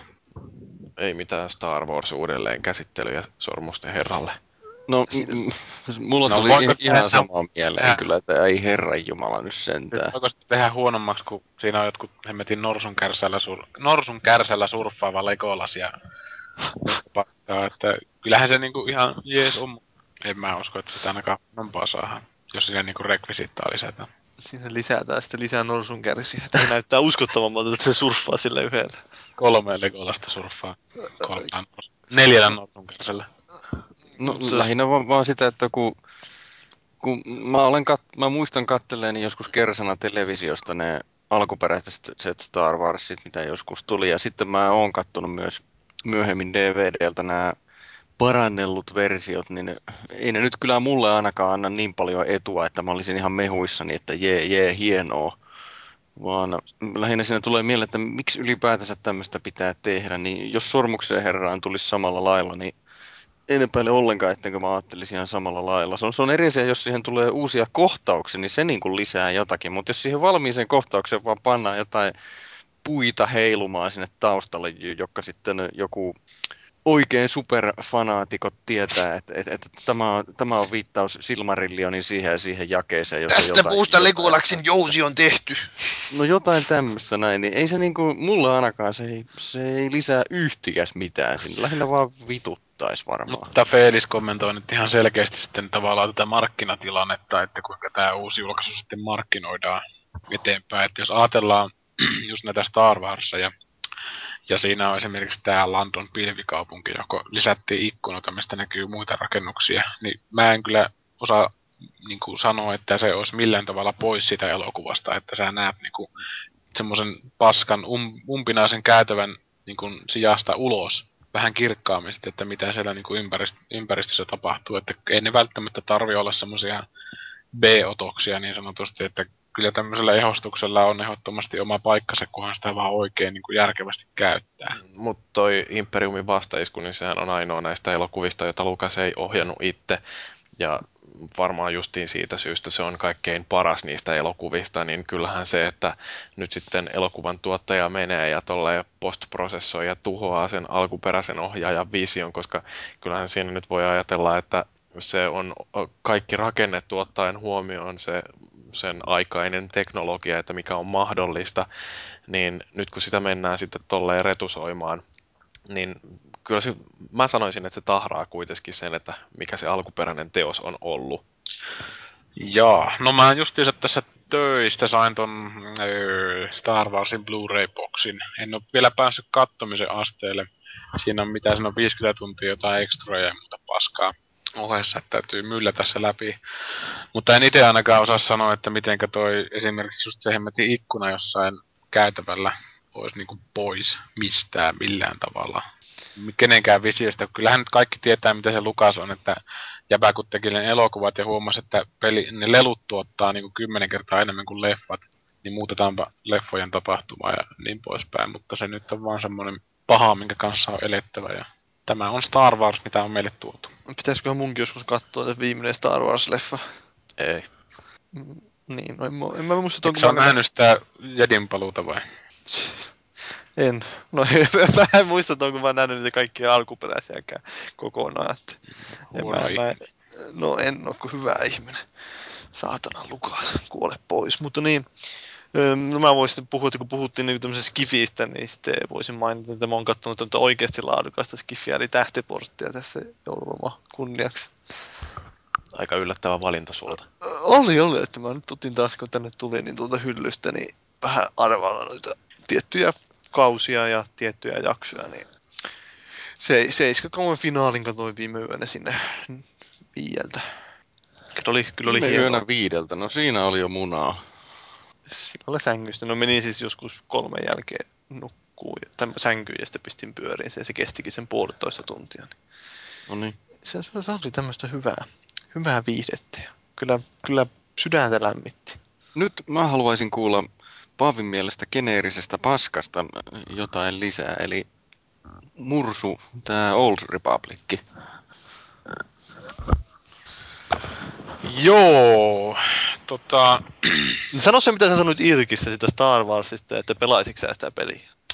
Ai niin, mitäs mä sanoin, että jos ei tää ole Star Wars, niin mä en pelaa sitä. Ja nyt mä juoksen lehen onnessani tuolla. No joo, toi liittyy aika paljon sitten siihen, että kuinka paljon siellä on semmoista Star Wars-lämmittelyä tai nostalgiaa. Että tulee tiettyjen leffojen niin soundtrack-kohtia. Melodia tulee jossain tietyissä kohtauksessa, mikä tapahtuu. Ja se on niin niistä leffoista. Tai sitten on ääniefektejä, mitkä on ihanan tuttuja. Että en ole mikään maailman kovin Star Wars-fani, mutta tykkään aika paljon. Ja se on sitten semmoinen kokonaisuus, mitä on muksusta asti ollut oikeastaan mukana kulkemassa ja onhan tää peli sitä viime kastissa taisinkin, tai missä olin mukana, niin sanoo, että aika valmioloinen ja onhan tää nyt valmioloinen, mutta se on vaan vähän ongelmana, ettei millään maailman rahalla saa tehtyä yhtä valmis tai yhtä täydellisen olosta peliä kuin toivovi. Että tässä on auttamattomasti kaikenlaisia pieniä aukkoja. Oliko se Kanbela, joka taisi tuolla foorumillakin todeta tästä LFGstä, eli Looking for a Crew-systeemistä, että se tuossa Blizzun pelissä nyt on semmoista kuin junan vessan toiminta, että sä valitset sen, mihinkä sä oot menossa, ja sulle tulee se porukka niin kuin automaattisesti siinä suurin piirtein talteen. Tässä joutuu perinteisesti huutelemaan noissa chateissä, että etsitään tämmöistä, ja sitten eihän siinä ole mikään tae, että se tyyppi, kuka sitä oikeasti ilmoittautuu tähän niinku pelipaikkaa, että pelaa joko tankkia, eli ottaa sitä vahinkoa vastaan ja pitää niitä vihollisia erillään muista, niin on sitten kykeneväinen tämmöiseen. Mutta nämä on tämmöisiä pieniä juttuja, mitä hiotaan siinä varmaan ajan myötä sitten toivottavasti. Onko siihen tullut minkälaisia modeja vielä? No siis varmaan tarkoitat noita addoneita.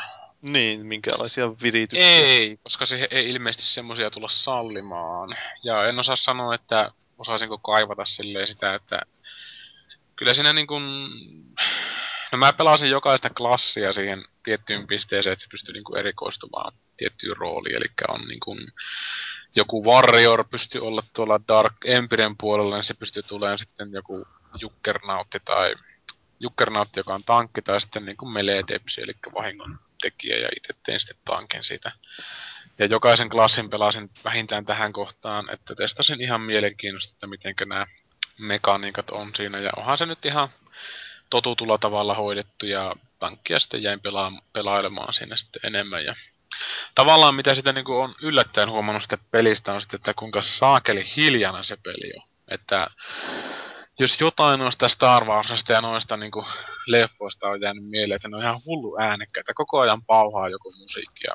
Tämmönen meininki sitten siinä, ja tossa niinku on niitä välianimaatioita, mistä niinku tavallaan on ollut se myyntivaltti koko jutulla, että pelaajan immersio, tämä BioWaren tekniikka on täysin mullistavaa ja hän pelaaja on itse tarinassa ja tämmöstä, ja onhan siinä niitä kutskeneja ja tommosia, mutta kun siis niissä ei ole mitään niinku elämää, että siinä on just niitä tyhmiä reploja vaan, ja siis kaikki ympäristöt, ne ei päästä minkäänlaista ääntä, kun sä juokset siellä joko niinku kutskeneen ulkopuolella tai et oo siinä kutskeneessa, että se on niinku jotenkin niin onnettomasti toteutettu se audiopuoli siinä, että vaikka tää Mark Kriski, joka on tehnyt aikaisempiinkin johonkin Star Wars-peleihin musiikkia, on onnistunut tekemään ihan mielenkiintoista musiikkia, ja täytyy se sanoa, että onneksi ei ole Jeremy Soule tekemässä niitä musiikkia, koska se on äijä on kangistunut omiin kaavoihinsa. Jotenkin tää peli kuulostaa vaan niin hirveän hiljaiselta, että tekee mieli kuunnella vaan koko ajan jotain Star Warsin soundtrackia ja sitä tunnusteemaa sitten juoksennellassa siellä. Että oikeastaan tässä musiikissa paras puoli on se, että kun siellä on niitä kanttiinoita, ne musiikit kuulostaa ihan joltain vanhoilta LucasArtsin peleiltä. Että niissä on jotain midipohjaisia soittimia ja kuulostaa ihan kuin jostain laserisuutlärristä tai tommosesta hirvetä pornomusiikkia siellä jotain. Star Wars pornoa. Lonkerot piilekkejä. Nimenomaan. Jos Lucas jotain haluaa uudelleen tehdä, niin tuottaisi uusiksi sitten ne biisit. Niin. Panokset. Mutta joo, aika perinteistä hirveellä jäähän. Mä oon tähän kerännyt tämmöstä plussaa ja miinusta, mutta ei tässä nyt oikeastaan muuta jälkeä kommentoida kuin se, että ei tää sinemaattinen animaatio, millä tätä on myyty, niin kuin, että erois muista onnilleen niin aika tyhmää paskaahan se on, että kun jotenkin tää BioWaren setti on ihan persestä mun mielestä, että nämä kaikki hahmomaalit on ihan samannäköisiä. No siinä voi valita niin kuin erilaista bodytyypeistä, mutta kaikki animaatiot on samanlaisia ja sitten ne seisoo kaikki ihan paskajäykkänä, kun ne puhuu niitä repliikkejä. Ok, niitä repliikkejä on, niin kuin jokainen setti, mutta ei se mun mielestä ole jotenkin elävän olosta ollenkaan. Että siinä vaan niin kuin käydään sanomassa täällä paikassa, seistään siinä tönkkönä ja sanotaan nämä asiat. Ja sitten johtaan seuraavaan paikkaan ja sanotaan nämä asiat. Että siis yksinkertaisesti erilaisella hahmon niin kuin liikkuma-animaatiolla pystyisi niin kuin luomaan sitä elämää niihin tyyppeihin, mikä tavallaan on, puuttuu. Ja siis tämmönen niin kuin graafinen juttukin, mikä siinä oli, niin kuin heti pisti just silmään, että niiden hahmojen silmissä, kun on tämmöiset kimalteet, mitkä jossain vaiheessa niinku tuli näihin joihinkin peleihin silleen, että ne osattiin tehdä hyvin. Ja se toi tietynlaista sielukkuutta niihin henkilöhahmoihin, että ne silmät niinku käyttäytyy autenttisesti. Eli kun silmä liikkuu, niin se ei mene mitenkään niinku hitaasti. Että katsoo näitä parhaimpia tapauksia, että olisiko se just tuosta L.A. Noiresta ja Enslavedissä, missä niinku silmä liikkuu, se vaihtaa kohetta, niin se, niinku, se on salaman nopea liike. Mutta tuossa Old Republicissa on niinku semmoista tosi hidasta animaatiota, että se ei niinku näytä mitenkään luonnollista. Kulmakarvatkin, kun ne menee, niin ne on niinku vittu supistelevaa persettä, että se on niinku jotenkin niin onnetonta silleen, että tällä niinku kehataan, tai no kehataan, en mä nyt jaksa sitä ihmemies suuttua, mutta jotenkin vaan harmittaa, että se ei ollut kuitenkaan parempaa, että jätkät puhuu silleen, että nyt ollaan tehty jotain hienoa, että jotenkin niin. Paskanmöivät. Niin, en ole kyllä tällä hetkellä ostamassa lisää aikaa, enkä voi suositella sitä oikeastaan tämän perusteella kenellekään, jos ei niinku ole semmoista halua jokin skifiin ja Star Warsiin tästä fantasia MMO-piireistä. Mut kerros hei Murso nyt, kun sä oot noita MMOita enemmän pelannut, että mistä se johtuu, että konsoleille niiden tekeminen on niin pirun vaikeeta? No mä luulen, että se johtuu teknisesti muistin vähyydestä, mutta kyllä niin kuin varmasti joku Vovikin voisi toimia konsoleilla, koska se on niin aneemisen niin kuin, tai no onhan siinä nyt tekniikkaa jo nykyään takana, kaikkia efektejä ja muita, mutta siis muistin vähyys ja sitten yksinkertaisesti se, että konsolilla MMOssa, kun pelataan jotain tiettyä roolia, olipa sitten tankki. No esimerkiksi tankki tässä, tää Juggernautti Sithin puolella aina, mitä tässä Republikissa on. Sulla on 1,000,000 skilliä, mitä sun pitää käyttää, ja konsolin padiohjaajan on niin kuin, no onhan siinä tavallaan kapasiteettia venyä vaikka mihinkään. Mutta se ei enää ala ole, tai se tietyssä pisteessä lakkaa olemaan käytännöllinen ja alkaa menemään jo työksi. Että se vaatisi melkein sen näppäimistön ostamisen ja sitten se, että tehtäisiin joku peli, mikä tarvii niin kuin tämmöistä periferaalia. No, Kinecti-tyyppinen, että... Se niin, siis Kinect-MMO. Niin, Michael Phelps MMO. Mutta se niinku rajaa sitä ostajakantaa, että jos niinku edellytetään jonkunlaisia apuvälineitä, että padilla ei yksinkertaisesti vaan pärjää niin hyvin, että tarvitaan niin paljon jossain jo makroja, jossain vovissa, kun se alkaa olla jo niinku semmoista matematiikkaa näiden kaikkien emmetin makrojen ajoittaminen ja tämmöinen juttu näissä kovimmissa raidimestoissa, että niinku, ei meikäläisellä ole niinku mitään intoa edes lähteä ajattelemaan tommosia asioita. Että saatika sitten tämmöisen pelin porttaaminen johonkin konsolille, mikä tietystihän on tälleen perusolettamukseltaan niinku tämmösiitten tyhmyreitten pelialusta. Niin, tyhmät ihmiset pelaa konsoleilla. Tyhmät ihmiset. Minä omistan konsolin. Kyllä. No, hyvä. Oliko siinä pelit? Joo. Kiva. Tauon jälkeen keskustellaan markkinointifiaskosta ja itkettävistä peleistä. Jatketaan hetken kuluttua.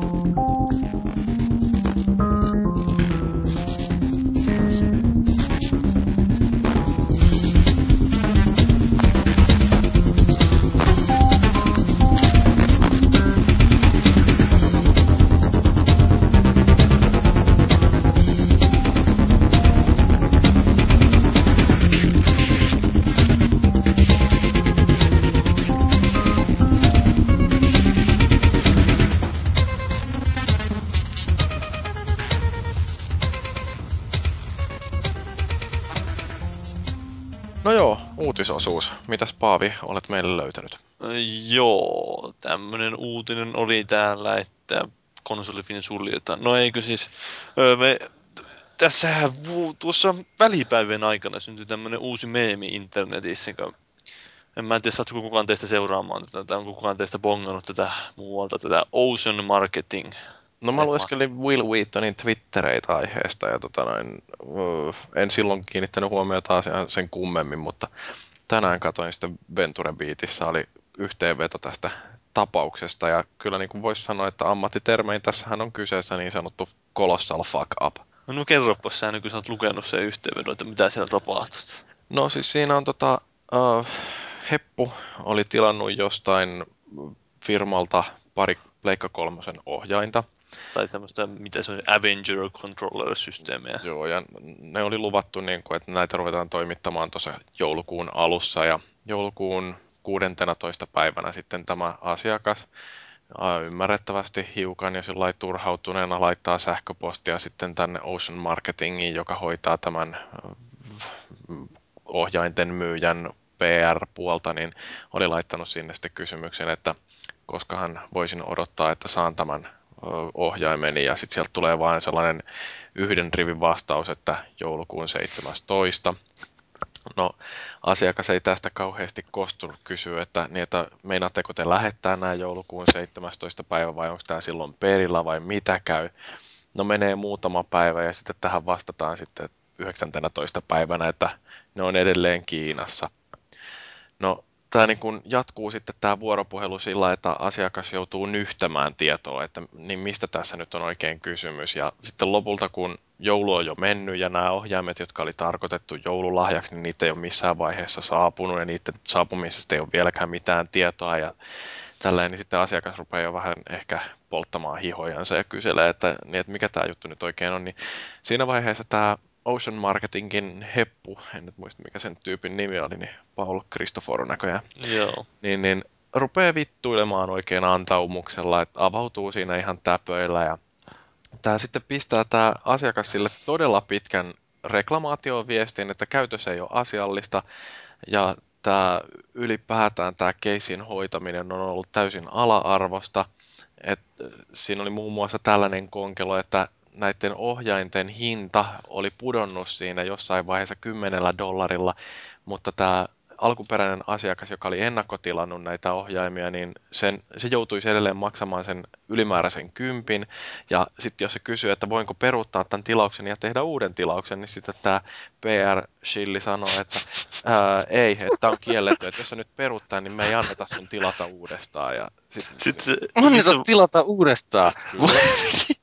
Missä vaiheessa se tuli, että you just called told bitch, että I'm gonna sell your order on eBay tai jotain.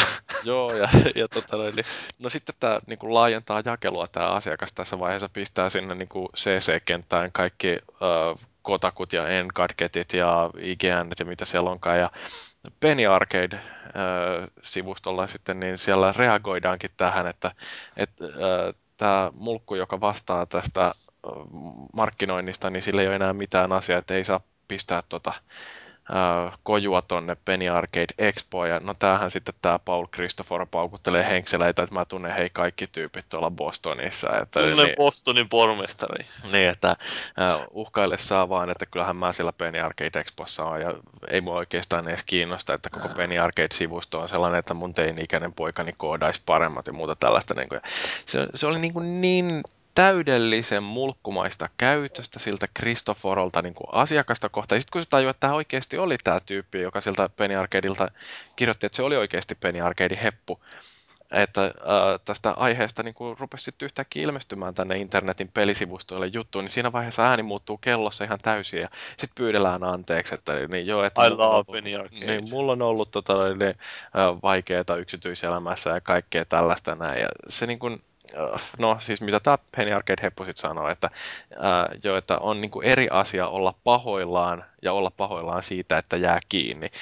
Ja tässä nyt on kyse tästä jälkimmäisestä. Ja tosiaan no, sitten oli se peliohjainten myyjäfirma, niin ne antoi kenkää sitten tälle Ocean Marketingille ja todennäköisesti tämä Paul Cristoforo ei saa töitä enää jatkossa mistään alan yrityksestä. Että sillä oli vielä nämä Facebook- ja Twitter-tunnukset niin ainakin omassa hallussa, että sillä oli niin panttivankina kaikki nämä tunnarit. Joo, se on.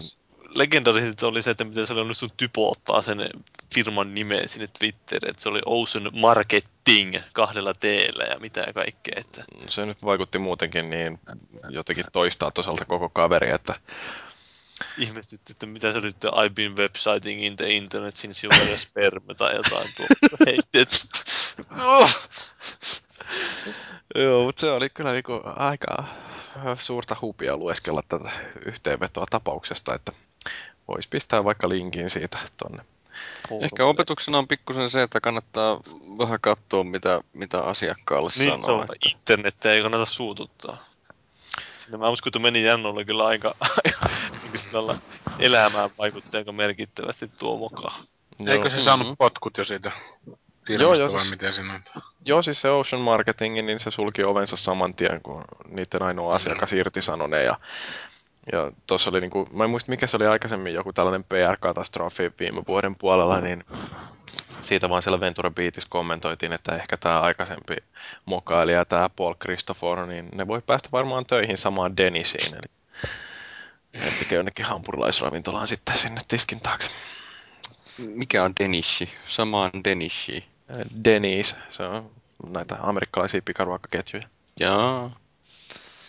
Joo, se kyllä, oli kyllä hieno tempaus tuo. Tämä oli herkullinen uutinen kyllä. Joo, ei, siis siitä oli jotenkin sillä, että se syntyi silloin yhdessä hetkessä. Siitä oli samana päivänä, kun sieltä tuli nuo Penny Arcaden jutut, niin suurin piirtein siellä oli jo kuvia just, jos oli fotosopastu tämä Leonardo DiCaprio ja sitten se, tai se oli itse asiassa oli netistä etitty kuva siitä jätkästä poseeraamassa Leonardo DiCaprio vahanukeen vieressä ja sitten siinä oli kaikkia tekstiä, että me and Leo going to see the mayor of Boston ja kaikkea toista. Joo, ja toi, mikä se on tää, Revision 3 vai mikä se on, niin teki myöskin ihan hauskan videopätkän sellainen, missä niin Ocean Marketingin tyyppi vastailee puhelimeen silleen, että Ocean Marketing, you're an asshole, ja sitten päättää puhelun, että fuck you for calling. Se oli ihan hauska. Sitten siinä pitäisi justiin olla tähän arskahenkinen, että your favorite customer!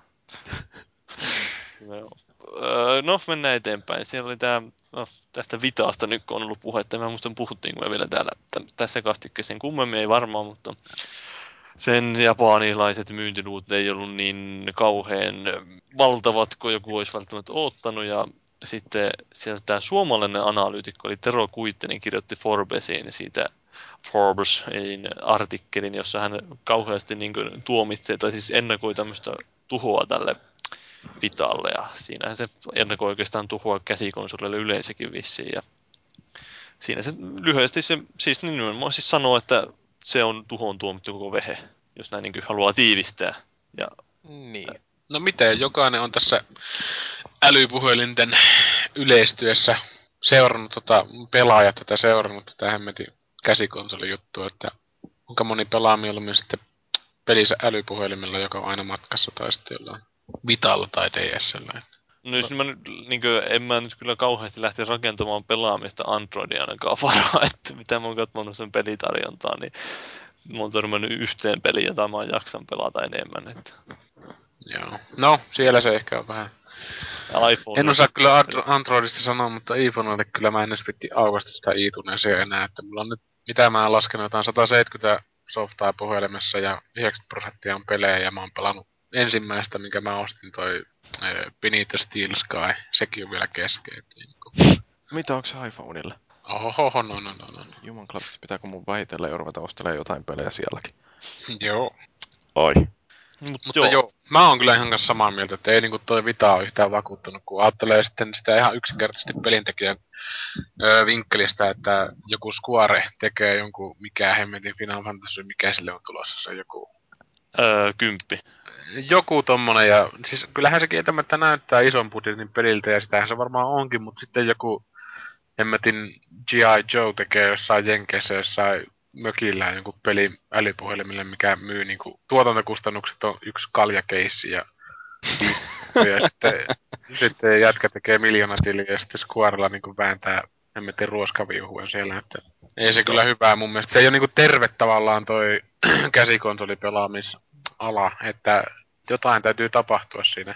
Onhan se siis just niin, katsonut pelien hintoja, että miten Vitaalle just nuo kalleimmat pelit niin kuin Uncharted, niin 50 €. No jumalauta. Ei niinku, siis... Ei pysty kilpailemaan tollasilla hinnoilla yksinkertaisesti. Niin se voi olla, että se Sonylla vähän ehkä voi olla, että se iskee kasvulle sitten. Niin kuin se julkaistaan, että kuinka paljon se on muuttunut niin kuin tuo hinnoittelu nimenomaan. Se, että... En tiedä, kyllä toi kuulostaa ihan hullun vastenmieliseltä luvulta, että kun ajatellaan, että mitä noi pelit on niin kuin Suomessa... Sä maksat niinku jostain täydestä konsolipelistä jo tommosia hintoja. Ja sitten joku käsikonsolipeli, kun se on niinku ihan oletusarvoisesti niinku pienempiä pelejä. Onhan sitten tietenkin tuo Uncharted on niitä varmaan, että mä en nyt tarkalleen tiedä, miten ne hinnat jakautuu, mutta kuitenkin siinä on aika paljon jakautunut se sillä lailla, että Uncharted on nimenomaan siellä yläpäässä se 50 €. Että Briteissä se suositushinta oli 45 puntaa. Niin, mutta eihän siihen yleensä tarvita markkinaimagoon luomiseen kuin yksi peli, joka on vitun kallis, ja sitten kaikki sanoo, että no kaikki pelit ihan kalliita. Ja niinhän se menee. Se on vielä, jos se on kaikille lisäksi on just niin se paras peli, joka se kallein on. Niin, kun se niinku vetää sitä yleisöä, ja sitten sama se on iPhonelle, että kun joku hyvä peli on 70 €. Niin, kaikki pelit on halpoja, vaikka ei ne nyt tietenkään ole, että mitähän mä maksan kalleimmasta sitä. Finaamassa taktiksesta jonkun 13 € tai jotain. Mutta se on sentään rohkaisevaa, että Sony edes harkittee, että pelejä voidaan myydä eri hinnallakin kuin sillä yhdellä ja vakiolla. Että ei ole tosiaan sillä, että joka ainoa peli on aina 50 €. Että ne tosiaan tarjoaa sitten vähän halvempiakin vaihtoehtoja. Ja sitten, että mikä ero tuolla Vitalla on johonkin iPhonein tai Androidin, niin on se, että siinä on kuitenkin ne napit. Se mahdollistaa ihan erilaisen ohjaustuntuman ja... Jos haluaa kantaa jotain tuollaista pelilaitetta mukana, niin kyllähän toi antaa erilaisia kokemuksia kuitenkin sitten, että kun joku Drop 7 tai mitä on, näitä. On se nappien puuttuminen kyllä suurin tämän iPhoneen pelaamisen niin kuin kompastuskivi. Ja mitä mä tuolla Helsingin Odysseijalla tuossa joulun ja uuden vuoden yli sitten olin, niin sitten kokeilin sitä iPadiäkin ensimmäistä kertaa oikeastaan. Niin sama ongelma siinä oli, että ei se nyt oikeastaan ollut hauskaa. Se, että niin kuin, käsi oli eessä. Sama mulla nyt on DS:n kanssa, että kun mua häiritsi se, että se puikko oli siinä eessä, mitä yritin tehdä. Että sitten kun on napit, mitkä niin kuin, osaa intuitiivisesti käyttää, niin se oli vaan niin paljon, pelikokemus oli vaan niin paljon mukavampi sitten siinä. Joo. Mä vähän on nyt käpistellyt Vitaa, kun toi Xava meni ja tilasi konsolifinille yhden sellaisen, ja se hiplai sitä joulun ylittäjä, nyt se tuli mulle sitten tossa. Ja... Ihan rasvasena. Niin mun täytyy kyllä myöntää, että on se pikkasen pettymys kuitenkin ollut. Johtuu todennäköisesti siitä, että siinä ei ole mukana kuin yksi ainoa peli, joka on joku Ridge Racerin demo. Ja siis vielä kaiken päälle se, että kuinka paljon mulla nyt sitten aikaa on kuulannut muistoja, mutta se Ridge Racer, niin ei se edes näytä mitenkään kauhean kummoselta verrattuna jonkin näihin PSP-peleihin. Et odotukset oli tosi paljon korkeammalla. Ja sitten se, mitä on moitittu Vitasta noin yleensä, niin se pääkäyttöliittymä, niin onhan se nyt ihan jumalattoman ruma. Siis mä en niin ymmärrä, että kun kuitenkin tämä Cross Media Bar on toiminut ihan hyvin PSP:ssä ja se on toiminut ihan hyvin PS3:ssa, niin minkä takia ne menee keksiä jonkun tollaisen ihan järjettömän törkeä, siis niin kuin aivan saatanan ruman uin siihen Vitaan, että olisi nyt sitten käyttänyt hyväksi havaittua. Pitää uudistaa. Niin, ehkä tässä on sama tämmöinen suunnittelija-ihminen kuin näissä kaikkein arkisimmissa muumimukeissa, mitä tuolla kaupoissa. Että yleensä ne väriyhdistelmät on ihan ripulipaskaa siellä. Että on joku ruskea nipsu vai mikä se on yksi, niin semmoisella yrjönvihreällä pohjalla näissä kupeissa. Että ei niinku yhtään ajateltu tavallaan sitä myyntiseksikkyyttä. Ja sitten sekin, mikä mua ihmetyttää tuossa, että siis kun siinä on iso hieno näyttö, niin minkä takia siihen läntästään sellainen UI, jossa on 6 ikonia kerrallaan? Sun tarvitsee hirveän monta sivua selailla, että ylipäätään pääsee löytämään sieltä sen sisällön, joka sua kiinnostaa. Mm. Miksei ne on voinut sellaista niin käyttistä ottaa? No kehtihän se tuolla Applellakin ihan hullun kauan, että se suostui niin kuin tekemään kansioita siihen käyttikseensä. Mm. Että kun siinä on ruudulla kuitenkin, mikä tämä iPhone 3GS mulla on, tuossa on no, jonkun verran noita ikoneita, mutta se oli silti ihan tuskasen vähän, kun mullakin on niitä ohjelmia jo pari sataa. Nyt kun sä sait kansion käyttöön, niin se helpottaa sitä elämää. Et jotenkin kummalliselta tuntuu, että eikö ne ole niinku kattele ollenkaan, niin mitenkä muut asioita tekee sitten siinä. Että Vitallakin voisi olettaa, että olisi aika lailla kaikenlaista joustavuutta siinä. Kyllä, mutta nyt ei puhuta enempää Vitaasta. Minä kieleen, koska me puhutaan siitä varmaan tulevaisuudessa lisää, vai mitä? Eiköhän. Ei puhu tänään koskaan. Mursun kielsi. No, tuon on ehkä vähän vanha juttu tää, että joulun alla oli tää Fingerborgissa oli Kinect, mutta mä en tiedä, kuinka monelle avautui loppujen lopuksi, mikä siinä oli ideana. Katsoitko tässä sarjakuvaa sattumoisin? Mä yritin ymmärtää, että mikä tuossa nimenomaisessa stripissä oli se pointti. No koska siinä näetkö sen miehen, joka aina tykkää niin kuin no tämmönen... se on se itsensä paljastelija pervo siellä, mutta... Niin sitten niitä joystickkejä on siinä vieressä. Kyllä sä nyt tiedät, mitä se ajattelee. Okei, joo. No nyt sitten ehkä joo. Siinä kehonne toimii ohjaimena. Joo, kaikki okay. Ruumiin osat. Kehonne toimii ohjaimena. Joo, mulla valitettavasti niin kuin perversio-ymmärrys ei mennyt ihan noin pitkälle, mutta... Mulle se oli semmoinen heti, että mäkin ajatellut, mutta niin... Aina oot ajatellut. Kyllä, heti ensimmäistä tehdä. Aina Michael Phillipsia pelaa tässä, niin keho on ohjaaja. Kyllä. No, se on kyllä kieltämättä sillä tavalla, että jos on tottunut noita tatteja vatkaamaan, niin mitä sitten kun Kinectillä pitäisi yrittää tehdä sitä. Niin. Mm. Mutta eteenpäin, eli Silicon Knights ja Epicin oikeusjuttu etenee tämä. Niin alkoi silloin aikojen alussa vuonna 2007, kun se oli vai milloin se oli, kun tämä... Humania oli kehitetty vasta 8 vuotta. Niin, no sehän ei nyt koko aikaa ollut käyttänyt sitä Unreal Enginea, mutta kun ne otti sen Unreal Engineen siihen mukaan, siihen projektiin, ja sitten se ei sojunutkaan niin kuin tanssi, niin Silicon Knightsilta haastattiin oikeuteen Epic Gamesia. Ja nyt siinä niin kuin se on ollut taas unholassa, tuo, vähän niin kuin se koko studiokin on ollut unholassa, niin siitä tuo oikeusjuttukin on jäänyt unohtunut sinne, mutta nyt siitä tuli taas pitkästä aikaa vähän juttua, että ne oli jotain miestä siihen kysynyt arvioimaan sitä, että minkälaisia vahinkoja siitä oli tullut. Niin kuin, siitä, että se ei ollutkaan niin kuin semmoinen toimiva pakettiratkaisu ja se Unreal Engine. Ja sitten, nyt sitten oli, oikeus oli päättänyt, että ne arvioit, joita se oli antanut, tai se arvioija ei ollutkaan niin kuin sillä lailla kelvollinen siihen oikeuskäyntiprosessiin todistajaksi, tai sitä ei voitu pitää oikeudellisesti pätevänä sitä arviota. Ja niin, se ei ollut... Se oli niin kuin Epicille voitto tuo tuomio, mutta ei tuomio vielä, mutta tuo näkemys, oikeuden näkemys. Mutta ei kai siinä ole sen kummempaa, kunhan oli mielenkiintoinen tuommoinen historiallinen jääne, että vielä roikkuu noita oikeuskäyntiä. Että ne monesti niin kuin, justiin aika paljon oikeudenkäyntejä pelialallakin on, ja sitten ne unohtuu sen ekan uutisoinnin jälkeen, ja sitten ne jossain vähin ääni jossain kulissien takana sovitaan tai jotain. Mutta kauanko tostakin on taitettu peistä? No siis 2007 se on tuo oikeusjuttu nostettu alun perin. No kyllä ne huolella sitä hieroo sitten ainakin. Niin, no mä en tiedä mitä siellä oikeasti on tapahtunut sitten tuo viimeiset 4 vuotta. Upeat. Tai 5 vuotta, niin.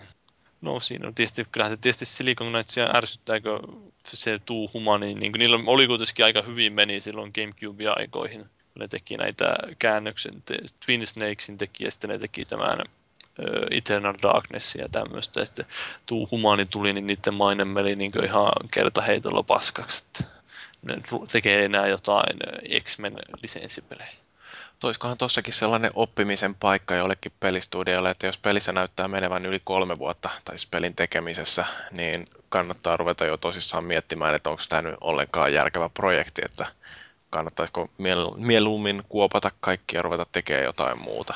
Yksi peli mulla tulee... Kai se riippuu aika paljon sitten siitä, että kuka on kustantaa niissä, että toi Silicon Knightsikin tuntui just olevan semmoinen, että se paukutteli niitä henkseleitä aika tiukasti, sillä oli tosi kovia merittejä. Se oli saanut isoja projekteja, niin kuin napannut muilta.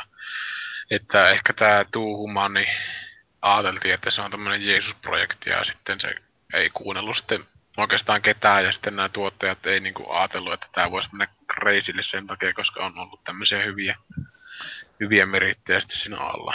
Niin, ja sitten sehän just niin, että se oli kauan aikaa tosiaan ollut suunnittelupöydällä, että ehkä niillä oli vain semmoinen pakottava tarve saada se projekti tehtyä, ja... Sitten toisaalta siinä just niin puhutaan tuossa, että niillä oli niinkö neuvotteluja esimerkiksi THQ ja Capcomin ja Vivendi ja Namco ja Segan kanssa jostain tulevista projekteista, ja ne vissiin meni sen Tuuhumanin takia sitten kreisille. Eikös nämä jokainen kustantaja, mitä sä luettelitte, on nykyään joku niinku fuusioitunut No en ole Vivendi, ne on Activisionin kanssa fuusioitunut. Niin, ja Namco Bandait ja mitä niitä. Niin on Namco, niin on joo. Ei niinku kukaan pysty säädään niistä. Että. Kyllähän se tietysti aika paljon siinä kädessä on jo muuttunut. Yksi peli tuli mieleen, joka oli pitkä kehitysaika, mutta se oli silti oikeasti hyvä. Eli tämä Dragon Age Origins. Tosin siitähän ei kyllä paukuteltukaan henkseleitä ihan hirveästi, että... No, se on aika vähinään, niin silloin... Se korjattu se tilanne sen kakkosen myötä, että... Tai jotain. Totesivat, että ei me tehtiin liian hyvää peliä tehdä ne paskat sitä. Kaunista paskaa ihminen osaa joskus vääntää. Jep, no mutta kun puhuttiin Dragon Ageista, niin Mass Effect 3 luvataan vaikeampaa kuin edellisestä osasta. No, osaako tää Jyri avata tätä? Mitä se käytännössä... No siis, tämä nyt on vaan jossain haastattelussa BioWaren edustaja todennut, että joo, että me ollaan kuunneltu pelaajaa ja todettu, että juu, Mass Effect 2 oli vähän liian helppoa, että 3:ssa me vaikeutetaan sitä, mutta mä en sitten ole ihan varma, että mitä tällä vaikeuttamisella tässä yhteydessä tarkoitetaan. Mä voisin ennustaa, että tämä tarkoittaa niinku BioWaren tämmöisen pelimekaniikka-osaamisen suhteen sitä, että joidenkin näppäinten niinku toiminnot vaihdetaan peiliin. Joo, vähän niin kuin tämä Mass Effect 1 ja 2 siirryttiin, niin se nappi, jolla sä siellä galaksikartalla menet taaksepäin, niin vaihtuu yllättäen toiseen. Ei, kun tää on tällainen, että se niinku satunnaisesti vaihtuu niinku noi suunnat, mihinkä sä juokset, niin vastakkaisiin suuntiin, ja sitten kaikki noi niinku lennossa vaihtuu samassa taistelussa kaikkien nappien niinku... Niin, tämä selitetään sillä, että kun Shepard on semmoisia implantteja, että ne sekoilee vähän, kun ne viholliset käyttää semmoisia laaserista teitä. Vähän kuin EMP rätisee, niin sitten alkaa Shepardilla lirahtaa semmoinen lusikallinen housu, ja sitten tulee semmoinen joku puoliepilepsia kohta, ja sitten alkaa kaikki toiminnot menee päin vittua. Semmoinen. Mass Effect 3, tervetuloa tulevaisuuteen. Joo, mutta siis se mikä mua häiritti, kun tämä uutinen, missä mä sen alun perin bongasin, niin oli tuolla Shack Newsissa, niin siellä keskustelu kommenteissa meni siihen nopeasti, että joo, että Mass Effect 2, tosiaan siinä ne taistelut oli liian helppoja, että mä pelasin sen vaikeimmalla lävitteen ja bla bla bla. Ja niin kun mä rupesin miettimään siinä, että hei, tämä olisi tarkoitus olla kuitenkin roolipeli, että olisiko se kiva juttu, juttuun, jos se vaikeus tulisi jostain muusta kuin siitä, että niitä vihollisia tulee ihan vitusti vastaan ja niiden tappaminen on tosi työlästä. Et musta olisi kiva, jos se vaikeus tulisi siitä, että mä joutuisin vähän ajattelemaan, että mitä mä seuraavaksi teen. Vaikeita valintoja. Kyllähän se BioWare on vetänyt ihan selkeästi munat maahan tuossa koko hemmetin roolipeliponnistelussa, että just tuossa Star Warssa Old Republicissa, niin siinä pystyy menusta kytkemään päälle valikon, josta nähdään, että minkä, niin kun, saatko sä dark side pointteja vai light side pointteja, mistä niin kun keskusteluvalinnasta. Jotenkin niin kun alkaa mennä tämmöiseen tosi avuttomaan toimintaan tää, että en mä niinku... No, kohta tulee toi ennusteet-osio, niin mä voisin sinne yhden tommosen ennusteen BioWaren osalta sanoa, mitä mä en kirjoittanut tuohon käsikirjoitukseen. Eikö mulle tulee mieleen tästä näin sellainen, että BioWaren, niin ne tekee sellaisia pelejä, että siinä pelaajaa kuljetetaan kuin jotain valjaissa olevaa kerholasta, niin kuin tarhantäti vie tuolta päiväkodilta jonnekin läheiselle leikkipuistolle ja niin huolehditaan siitä, että suojatiellä kukaan ei jää auton alle ja sitten niin kuin välillä tulee sellaisia toimintakohtauksia, joissa pääsee räiskimään, ja sitten sen jälkeen taas valjaat päälle ja seuraavaan leikkipuistoon. Että se niin kun, musta tämä vaikeuden käsite ylipäätänsä näissä jossain tuollaisessa Mass Effect-tyylisessä, niin se pitäisi ajatella vähän uusiksi. Ei sillä lailla, että helvetin hyvä peli, että joka ainoassa tulitaistelussa niin rupesi vituttaa ihan hirveästi, kun se oli niin vaikea. Et mä haluaisin, että se vaikeus olisi jossain muualla kuin siellä tappeluissa. Joo, ihan niin kuin lähtikohtaisesti vaikka siitä, että niitä keskusteluja ei olisi niin ilmeisiä. Et sehän oli aika monen harppaus, kun se repla, mitä valittiin, niin se oli tavallaan se tarkoitus, ei niin kuin sanasta sanaa, mitä se hahmosti sanoo. Et se oli tavallaan aika mielenkiintoista sitten siinä jossain tietyssä vaiheessa huomata, että sä valitsit jotain, että kun siinä oli joku semmoinen valinta vaikka, että hell no! Mitä pystyi sitten katsoa sinne ja sen valitsit sen, niin se hahmo ei sanonut mitään hell nota, vaan se sanoo niin kuin kierto ilmaisulla tavallaan sen jutun, että ei hemmetissä, ei tätä niin kuin ei. Se kohteliaasti. Niin, että jotenkin tolleen niin kuin kiertojutulla, että piilottaisi tavallaan sen pelin haasteen siihen, että sun pitäisi ymmärtää ensinnäkin englannin kieltä, tai mitä hemmettiin Fransmania nyt onkaan, millä sä pelit pelaat, mutta just toi, että kombatti oli niin persettä, että siis ykkösessä se oli niin ongelmallista silleen siinä mielessä, että se oli niin tuskallisen vammasta silleen, että kun sä feilasit jonkun vaikealla vaikeusasteella, niin se oli niin tuskallista sitten mennä takaisin tilanteeseen. Ja kakkosessa se oli sitten yksinkertaisesti sitä, että sä et vaan jaksanut niitä kombatteja, että mä heitin sen jossain vaiheessa taisi olla, että aloitinko mä alusta se uudestaan vähän helpommalla. En vaan yksinkertaisesti jaksanut sitä, että paska on paskaa! No, BioWare on huono firma. Oh. Eiköhän onneksi ne rupeaa tekemään strategiapelejä, vai miten se meni? Niin. Ei, kyllähän ne varmaan kohta degeneroituu tuonne iPhone-osastolle ja tekee jotain. Nehän on tehnyt... Tissisimulaattoreita, jossa voi valita tunnelmallisia vastauksia. Your future are huge. Juuri näin.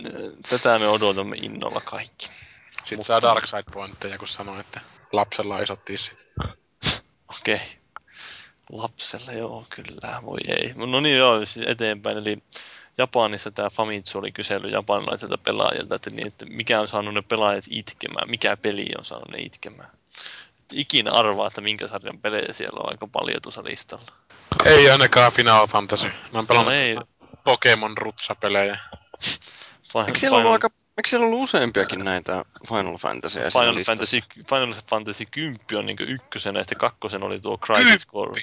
Mä oon odottanut, eikö se 7 ollut se, joka oli? No siinä onkin tuo kakkosena Crisis Core Final Fantasy 7. Mä täytyy myöntää, että mä en edes tiedä, mikä en tuo eroa Final Fantasy 7. No, mä oon itkenyt niinku sen Final Fantasy 10 huonoutta siinä, että kun niitä tosi upeita kohtauksia, niitä väkisin väännettyjä naurukohtauksia ja muuta. Naurannut itkut silmässä siinä sitten. Niin, sitten ei silloin niin tarkenneta, että onko se nimenomaan siitä, että pelin lopetuksesta tai pelin laadun takia saanut itkeä vai... niin. Naurannut ilosta vai surusta. Okami on siellä kolmantena ja on siellä Metal Gear Solid 3 viidentenä ja... Sitten on jotain pelejä, joista ei ole kukaan kuullut koskaan. Joku Xbox 360 peli kuin Steins Gate. Mikä helveti tuo on? Mä oon kuullut sen nimen. Se on joku anime, olisiko ollut? Steins Gate. Wikipedia kertoo, että se on visual novel, eli joku pornokirja. missä jotkut saakeli maineeksi kuvata enemmän. Joo, no se on näitä, niin siellä vissiin nämä visuaaliset novellit on muutenkin vähän romaanit. Niin... Developer 5PD Nitro Plus, ikinä kuullutkaan tommosesta. Vissiin suositumpia tuommoiset, mutta onhan tuossa nyt Final Fantasy ja bla bla bla. Metal Gear Solid 4 on siellä listalla ja Final Fantasy 13. Ja nelosen ilmentyminen oli varmaan sitä, että kun se viimein ilmestyi, niin kaikki itki siellä. Todennäköisesti. Ja sitten on Ico ja Shadow of the Colossuskin on siellä jaetulla 16 siellä. Mielenkiintoisia nimiä, että Icossa joku on voinut itkeä, kun joku kuolee. Iskikö Shadow of the Colossuksessa on loppupuolella niin yksi sellainen kohtaus, jossa voi vähän ruveta nieleskelemään. Onko Felix Leon pelannut? En oo pelannut. Kyllä te voitte spoilata, mä en oo ihan varma pelaanko mä. En mäkään oo pelannut, mä lähdin sitä itkemisestä ajattelin kysyä, mutta... Joo, en oo pelannut. Se on ehkä, jos löytäis aikaa... tehdä semmonen lista tänne Suomeen, että missä tilanteessa Felix Leo on itkenyt.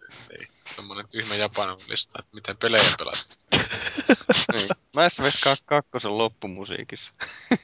Joo, jotain. Itkit siinä, kun tulee se terminä, eikö mitään. Jep, no ehkä ei siitä sen enempää. Kauhea säikähdys, kun se Terminaattori nousee sieltä se jättimetallihärpäkkä. Joo. Paskaa. Mutta tähän herranjumala, mitä mä oon tänne listannut, että Iltalehti listasi vuoden 2002 odotetuimmat tuotteet. Katso kuvat! Niin, siellä oli lähinnä mielenkiintoinen, että siellä oli PlayStation 4 löytyy listan 4. sieltä. Pitkään odotettu uuden sukupolven PS-konsoli voi olla tulossa jo ensi vuoden aikana. Voi olla tulossa! Siitä odotetaan maistiaisia ensi vuoden E3-tapahtumassa. Mä en tiedä, odotaako kukaan oikeasti. Mun mielestä tuohon uutuuslistalle olisi voinut pistää se maailmanlopunkin, että se voi olla tulossa ja sitten odotetaan. Ja... Oi, no... On tuolla Nintendo Wii U on kanssa siinä listalla, että 9 tuotetta listattu ja siellä on 3 konsolia ja Nintendo Wii U on 5. Kukas se artikkelin kirjoittanut, onko siinä joku? Reinikaisen Pauli, minä tiedän kyllä tuon kyseisen henkilön. Jumalauta Reinikainen! Reinikainenhan se siellä, toivottavasti ei hakkaa minua nyt, mutta... PlayStation Vita on 8. Odotetaan varmasti erittäin kuumeisesti Suomessakin. No, mä kyllä uskon, että Vitaa voi Suomessa ihan pärjätäkin. Onko siinä Vitassa semmoista jotain media-alusta meininkiä, että voiko se jotenkin jailbreakata tai jotain muuta? Näin niin kuin laittomuuksia ajatellen, että kuinka moni sitten näissä upeissa Nintendo DS-listauksissa on niin kuin ostanut laitteen ja ostaa sitten pelejä sille, vai onko sitten ottanut yksinkertaisesti muistikortti? Jutun, että olisi mielenkiintoista nähdä se oikea lista sitten siitä. Kyllä luulisin, että se jotain videoita ainakin pystyy toistamaan kuin PSPkin osas, mutta en mä usko, että sieltä nyt mitään ihan täysin aukottomia matroska tai muita taisi. No ehkä jotain H264 voi tukea tietyssä kontainerissa, mutta ehkä sen sitten näkee. Mä en ole ainakaan onnistunut vielä siirtämään sille yhtään mitään videoita tai musiikkia tai muuta. No musiikkia mä en kyllä tainnut edes kokeilla. Mutta sitten kun sanotaan nyt vielä se tähän tilanteeseen, että kyllä mun mielestä noissa pitäisi olla aika vapaasti tukea noille kaikille mediaformaateille, koska nykyään on myös näitä leffapaketteja, missä on digitaalinen kopio elokuvasta. Ja jos sä et sitten saa sitä tämmöisen piraattipelon niin kuin nojalla katsottua sitten sillä, no millä helvetillä katsotkaan sillä, mikä uittisi, jotka on menossa sinne junalla, niin jotenkin persestä vaan sitten se, että ei. Ei taivu. Oha se, kun pelissä ei taivu, mutta... Eikä venytellä. Ei venytellä, mutta Torrent Freak oli myös sanonut, että tosiaan kun tässä puhuttiin, sivuuttiin piratismia, niin Torrent Freak oli pistänyt tämmöistä noottia, että arvioinut vuoden piratoituimpia pelejä, Elikkä PC:llä oli piratisoidun pelin niiden arvioiden mukaan Crysis 2, jota ladattiin melkein 4 miljoonaa kertaa. Ja sitten Call of Duty Modern Warfare 3, että sitä oli 3,65 miljoonaa. Ja Battlefield 3 oli hyvin siinä perässä ja niin poispäin. Oli Portalikin siellä nämä. Yli 3 miljoonan latauksen listalla, mutta täällä mielenkiintoisempia ehkä on nämä Esimerkiksi Wiiltä, että Super Mario Galaxy 2 on piratoitu 1,2 miljoonaa, ja Xenoblade Chronicles, eli sehän vissiin johtuu, en mä tiedä johtuuko se siitä, että kun sitä ainakaan yhdessä välissä ei ollut tuomassa ollenkaan jenkkeihin, niin ne oli piraatisoinut. Joo, sitä. Kyllä mä luulen, että se on aika paljon sitä, että Wiillä on tämä Dolphin emulaattori, mikä tekee aika hyvää jälkeä näiden Wii-pelien kanssa, että itse katsoin tuolla Neocaffin puolella tätä. Joo, mäkin katsoin. Ja siinä oli tää Skyward Swordi. Siis ei jumalauta. Siis ostakaa nyt Nintendo tää Dolphini ja pistäkää se sinne saakeli Wii 2, Wii U:hunne, että siis se on niinku niin erinäköinen peli, että se on sitä pikseli myös se paskaa. Se oli niinku sama kuin joku Nessin peliä vertaisi johonkin PS2-peliin. Että ihan törkeä iso se ero siinä. En niinku yhtään ihmettele, että miten jos tyypillä on vaikka Wii-hyllyssä ja mahdollisuus niinku jollain Dolphinilla pelata toi. Ja no. Tuo just niin tuo Xenoblade, niin se näyttää aika pirun hyvältä sillä Dolphinilla, mitä on nähnyt kuvia. Kyllähän siinä, samaa tuossa Skyward Swordissa, että eihän siinä niinku tavallaan sitä grafiikalla sitä painoa. Elikkä ne grafiikat on semmosia clear cut -pintoja. Että semmonen syvyyselementti häviää niinku kokonaan tosta Dolphinista, koska sitä ei ole alun perinkään luotu siihen, koska Wii ei selviä muuta kuin semmoista myös se paskasta. Että jotenkin, no. Ehkä mä pääsen tuossa mun tulevan vuoden ennustuksessa tähän Wiihin taas palaamaan. Että hieno laite. Hieno laite, jos tykkää paskantaa. Kyllä mä ainakin tykkään paskantaa. Mä en sitä oikein mitenkään hirveästi odota sitä. Elämän pieniä iloja. Kyllä se, jos sulla on joku hyvä kirja, tai sä menet sinne lukemaan. Vaikka joku humanoidien ystävät-lehti tai joku tämmöinen. Niin, tai jotain Jeesus-sanomia, mitä tulee. Postilaatikkoisesti. Tuo on vihainen kakkapönttöön, kun luet jotain uudelleen tulemista. Joo, no niin. Viittaat varmaan Jehovan todistajien näihin tiedotteisiin. Samaa paskaa ne kaikki. Sillä pöntössä voisi laittaa suoraan, vetää sieltä ovelta ne tyypit katsomaan sinne pönttöön, että vittu, täällä teidän saa. No, eipäs nyt tuo, mitä täällä on kirkon päämiehiä, mutta... niin... paikan päällä. Oi, tulee... Oi.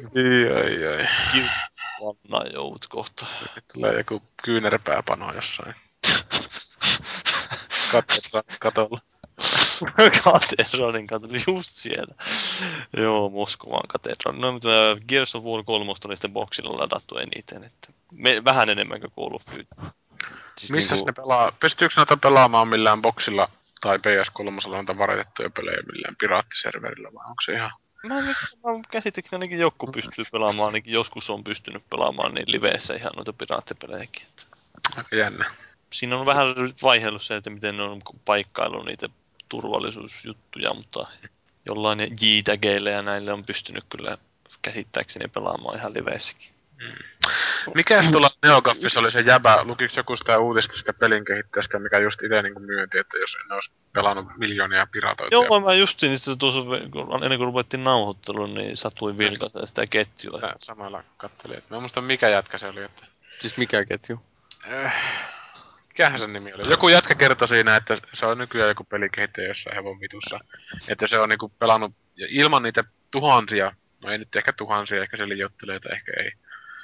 Mutta ilman niitä pelattuja pelejä se ei olisi niinku saanut semmoista tietotaitoa kartoitettua, millä se sitten pärjää tällä alalla. Joka on niinku tavallaan ihan logiikkaa siinä mielessä, että se saanut niinku ilmaiseksi pelattua niitä pelejä. Että... Se jätkän nimi oli Sven Winke. Sven Winke? Aika metka nimi. Se on joku pornotähti. Se on Larian Studios in Creators of the Divinity series. Divinity, joo. Paskoja pelejä tehneet. Kyllä, mutta tosiaan se, siinä on, oli Neogaffissa ihan yllättäen taas mukavasti keskustelua aiheesta tullut. Kannattaa sinne Neogaffiin katsoa, sielläkin on joskus ihan asiaa. Onhan siellä ja hyvin... Ainakin vähintään ensimmäisen viestin verran, ettei sitä vääntöä jaksa lumokaan lukea. Niin, sitten kun siinä alkaa tulla näitä tissiviestejä ja kaikkia. Niin. Tissiviestejä, niin. Kyllä, juuri näitä, mutta... Joo, olikos mulla vielä siellä listassa jotain koiranpentu-uutisia, että vuoden 30 tärkeintä kissaakin oli valittu, mutta niistä ei sen enempää. No ei, tuossa joku muistutus, jota Jyri voi varmaan mainostaa tähän loppuun. Niin, siis tästähän nyt on vähän jo tiisailtu joskus viime vuoden puolella, mutta niin nyt on projekti lähtenyt sillä lailla käyntiin, että tämä elokuussa järjestettävä Kölnin Gamescom-messu, niin sinne ollaan järjestämässä nyt sitten tätä Konsolifin pakettimatkaa, ja foorumilta löytyy sieltä jostain osastolta, taitaa olla siellä meidän tiedotteissa ja palautteissa, niin siellä on ketju, jossa on ohjeet, että minne voi käydä jättämässä yhteystietonsa, jos on kiinnostunut osallistumaan tällaiseen yhteiseen retkeen. Sinne lähtee, no todennäköisesti ainakin minä, ja kai sinne Paavikin nyt sitten on suuntaamassa Saksan maalle, joka vastoin yleisiä huhuja ei ole paskamaa. Saksa on hyvä maa, siellä on hyvä työllisyysaste. Ja Oktoberfestit. Niin, mutta tosiaan, että sinne vaan jättämään meidän kyselylomakkeeseen yhteystietoja, niin saadaan jonkinnäköistä selvyyttä, että kuinka paljon kiinnostusta on, ja sen jälkeen voidaan sitten ruveta tekemään ihan sitovia varauksia, ja jos löydetään tarpeeksi paljon kiinnostunutta porukkaa, niin matkalle ei tule edes hintaa aivan älyttömästi. Yksityiskohdista lisää foorumilla. Jep. No, eikö siinä sen kummempaa, että... Joo. No, seuraavaksi puhutaan ennustamisesta ja ennustetaan ensi vuotta. Sitä ennen lyhyt tauko.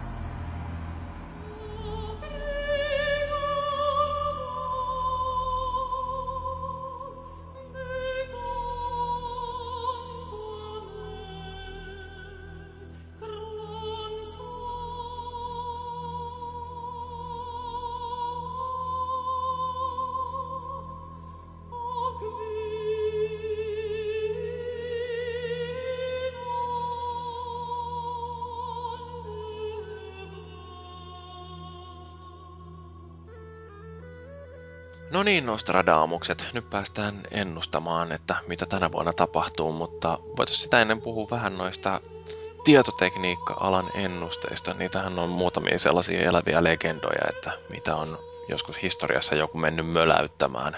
Tuleeko mieleen jotain oikein erityisen innostavaa? Niin, onhan näitä legendaarisia ennustuksia, että maailmassa on markkinoita 4 tietokoneelle, vai miten se meni? Joo, tämä oli tämä IBM-lausunto joskus vuonna 1952. Mutta silloinhan noi oli nämä koneet sellaisia jättimäisiä mainframeja, jotka vaati sellaisen kerrostalon kokoisen konetilan suunnilleen, että saatiin tehtyä suunnilleen puolet siitä tavaramäärästä, mitä nyt ei jollain perus huonon puhelimen näytönohjaimella tehdään. Mulla tulee mieleen tämmöinen ennustus, joka nyt ei ehkä ole näitä kuuluisimpia, mutta mun mielestä tämä on hirveän hyvä, eli tämä Michael Pachteri sanoi, että World of Warcraft kuolee hyvin nopeasti pois. Että ei sitä kukkaa pelaa. Koska se on näin sanonut? Siis se, milloin nyt World of Warcraft tuli? Silloin 2004 muistaakseni puhui sitä. Mm. Nyt valitettavasti ei ole linkittää lähdettä. Nonni, en usko. Googleta se. Michael ei ole koskaan väärässä. Niin. Joo. Sitten on tämä tietysti Bill Gates, joka väitetään sanoneen, että 640 kiloa riittää kaikille. No se ei pidä paikkaansa. Niin, no siis Gates on itse kommentoinut sitä joskus jälkeenpäin, että eihän jumankautta kukaan tietokoneiden kanssa työskentelevä niin oikeasti voi olla niin idiootti, että menee sanomaan, että jokin tietty muistimäärä riittää ikuisesti, koska se, siis tämä koneiden muistikapasiteetti kasvaa jatkuvasti ja jatkuvasti myöskin otetaan näistä prosessoreista ja muistista kaikki irti. Että kyllähän se niin kuin kaikki, jotka on koskaan törmännyt Mooren lakiin, niin tietää sen, että se tehokasvu ja tehovaatimukset tulee jatkuvasti nousemaan. Voisi sanoa, että myth busted. Niin. No, kyllä. En tiedä. Bill Gates on saattanut jotain saman suuntaista sanoa, mutta ei ole valmiita. No, sillä on niin paljon rahaa, että se voisi sanoa paljon tyhmempiäkin asioita. Niin. Maksaa kaikki hiljaiseksi. Niin, minullekin voi maksaa. En sanoisi yhtään mitään. Joo. Uskoisin kaiken, mitä se sanoo. Mm. No siis noin itse asiassa Bacteriin viitattiin jo, mutta niin analyytikot yleensä, niin niiden ennusteet, niin siellähän on kaikenlaista mielenkiintoista, mitä jatkuvasti kommentoidaan kuukausittain. Nähdään sitä, että pari päivää ennen kuin ilmestyy NPD, niin kaikki analyytikot tai sellaiseksi itseänsä väittävät antaa oman arvionsa, että mitä on käynyt. Niin, ja sitten tämä just tämä C-netillä oli tämä jonkinlainen arvio, oliko se ensi vuodesta vai mistä se olikaan, ja siellä jossain seassa arvioitiin, että PlayStation Vitaa ei tuoda varmaan edes Amerikkaan, että se on niin paskalaite. Niin. No mut hei, siis noista analyytikoista, niin mä tykkään aina puhua niistä, varsinkin Michael Bachterista, joka on sellainen niinku... komia mies. No, ihan hyvä tyyppi. Mä katson kaikki Pack Attackin jaksot, koska Bachterilla on hauskoja kommentteja erilaisista asioista ja... mä luulen, että aika moni ihminen, joka jaksaa pureutua näihin, tai no ainakaan ottaa millään lailla kantaa näihin Bacterin ennusteisiin, tai miten nyt sitten onkaan, niin ymmärtää vähän väärin, että mikä Michael Bacterin todellinen työ on. En mä tiedä, kiinnostaako ketään kuulla, mutta mä nyt kerron kuitenkin, että mikä Michael Bacterin homma on, että sehän työskentelee täällä Wedbush Securitiesilla, joka on tällainen konsulttifirma, ja Bacter toimii siellä pörssianalyytikkona, eli seuraa 20 ison yrityksen osakkeen arvon kehitystä ja tekee sitten omia ennusteitansa siitä, että kuinka paljon tämä yritys tulee tuottamaan osakekohtaista voittoa ja kuinka sen osake kehittyy tulevien kvartaalien aikana. Ja jotta Bacter pystyy tekemään tällaisia ennusteita, niin sen täytyy monenlaisia muuttujia ottaa huomioon. Ja kun sitten ajattelee, että tulee tällainen esimerkiksi jonkin eläkevakuutusyhtiön sijoitusjohtaja, joka liikuttelee kymmeniä tai satoja miljoonia dollareita rahaa jatkuvasti ja miettii, että okei, mun täytyy irrottaa tuolta osakkeesta 50 miljoonaa, mihin mä pistän sen, niin se tarraa tällaisen Bacterin kirjoittamaan dokumenttiin, jossa kerrotaan, että epäilen, että Activisionin ja Capcomin ja Sonyn ja tällaisten firmojen osake tulee kehittymään tällaisen suuntaan ja näihin muuttujiin perustan tämän arvioni, koska Bacter on itse sanonut, että jotta se pystyy heittämään tällaisen jonkinnäköisen arvion siitä, että mihin suuntaan osakkeen arvo muuttuu, niin sen täytyy perustella tämä jollain lailla ja se tekee useampia satoja arvauksia ja epäilee, että suurin osa niistä menee aika lailla harakoille, mutta keskimäärin ne arviot tuottaa sellaisen hyvän aggregaatin, joka antaa sitten suuntaviivaa siitä, että mihin kannattaa niitä rahoja tosiaan iskeä. Ja tästä työstä Bacterille maksetaan aika hyvin ja tosiaan Michael Bacterin tehtävä ei ole arvioida sitä, että kuinka paljon jokin yksittäinen peli myy, koska se ei tuota kellekään minkäänlaista rahallista arvoa. Se, että Bacter arvioi 100 pelin myynnin tai ainakin 10 Activisionin pelin myynnin, niin se kertoo vähän siitä, että kuinka hyvä sijoituskohde Activision on. Ja tosiaan niin kuin näistä raporteista maksetaan sitten tuhansia tai kymmeniä tuhansia dollareita, koska ne vaikutukset, mitä sitten sijoituspäätöksillä on, ne on miljoonia dollareita. Tämä oli päivän opetusosuus.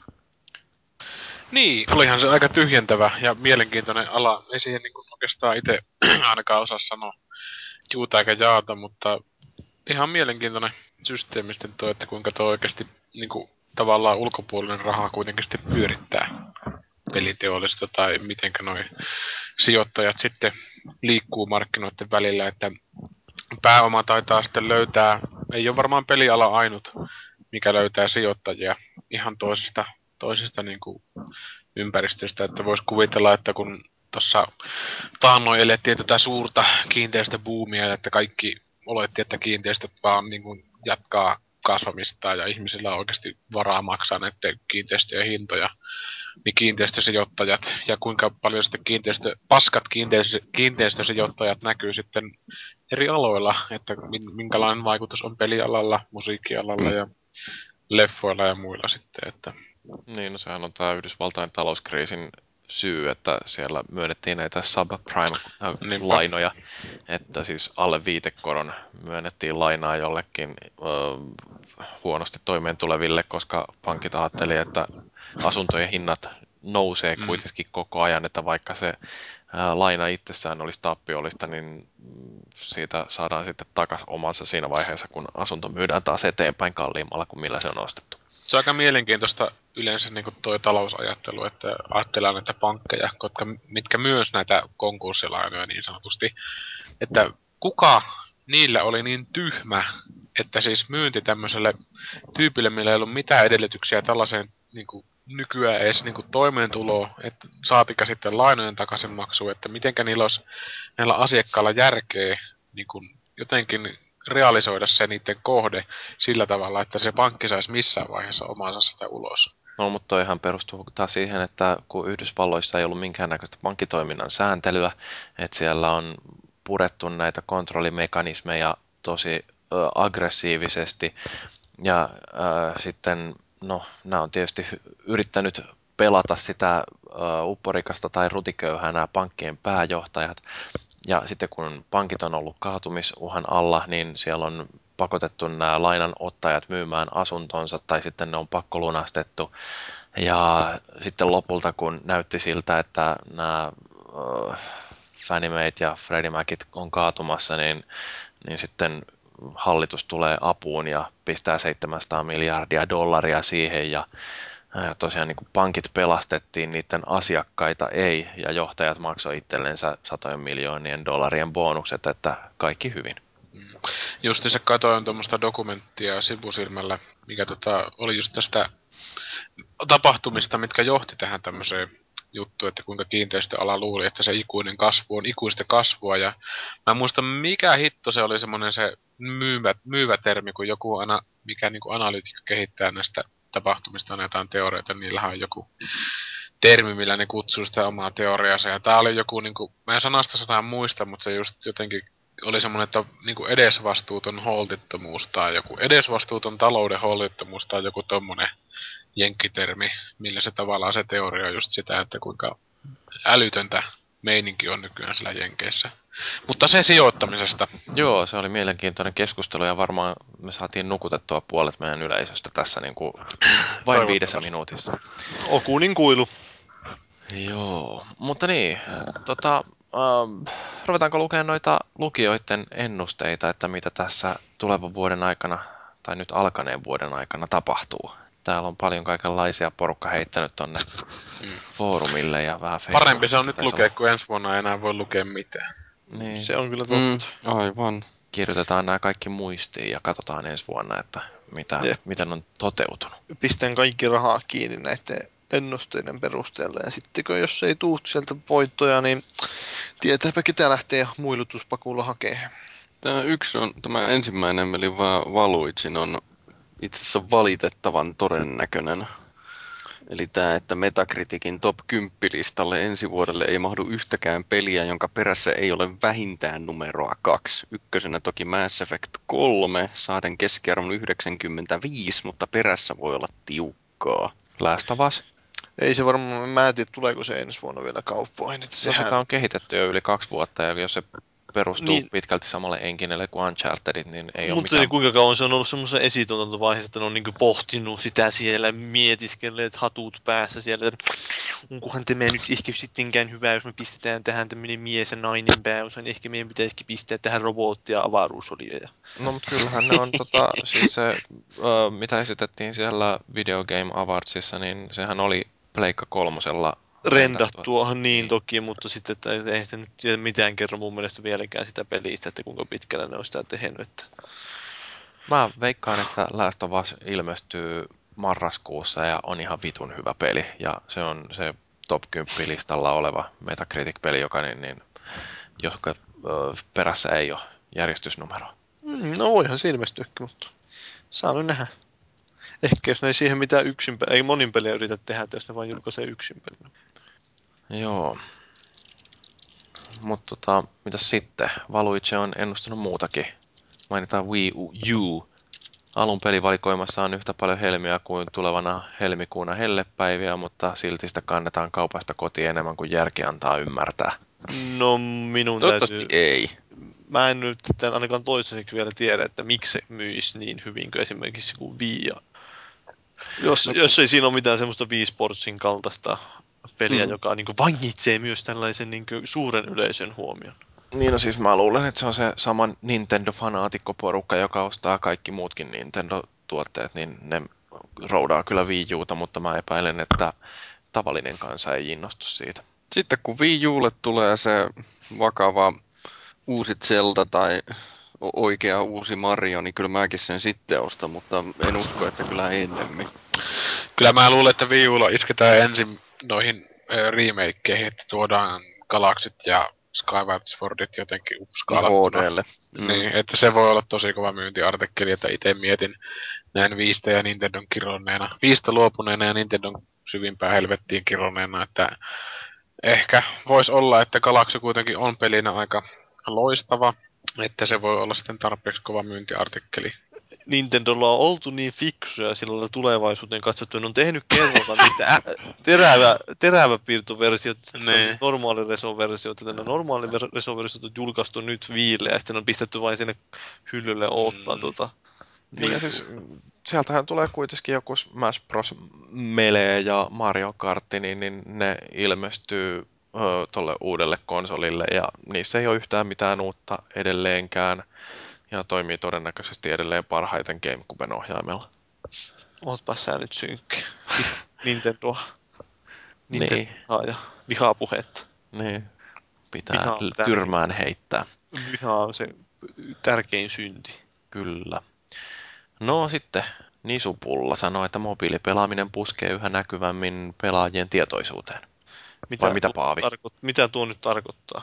No, että iPad valtaa alaa muulta pelaamiselta. Niin, no, mutta jos nyt katsoo, miten tuo Android-pelaamisen tilakin on, niin en mä nyt tuolta perusteella kyllä lähtisi mitään pelaamaan. Onko se Android oikeasti niin kuolemankielessä sitten sen pelitarinan kanssa? No ei siinä ole kyllä mun mielestä mitään hyvää. Siis mä en ole vain nähnyt, mutta siis kaikki pelit, mitä mä en ole vilkuillut sillä lailla, kaikki näyttää jotenkin niin semmoisilta orvoilta rypistelyiltä, että... Joo. Kyllähän se itse asiassa on aika niin kuin fakta, että ulkonäkö kertoo noissa hemmetin älypuhelinpeleissä aika paljon. Et jos se grafiikka on niin semmoista täyteläistä ja viimeistelyolosta, niin oletettavasti se pelikin on aika hyvä.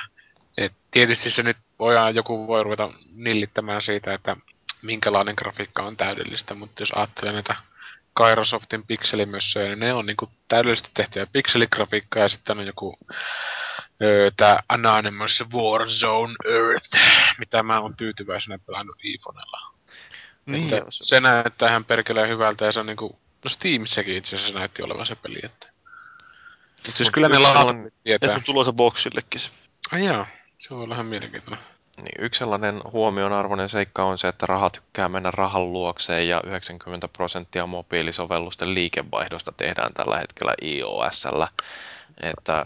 Silleen, jos ajattelee, että missä toi raha tällä hetkellä liikkuu, niin eihän sinne Androidille ihan hirveästi jää sitä.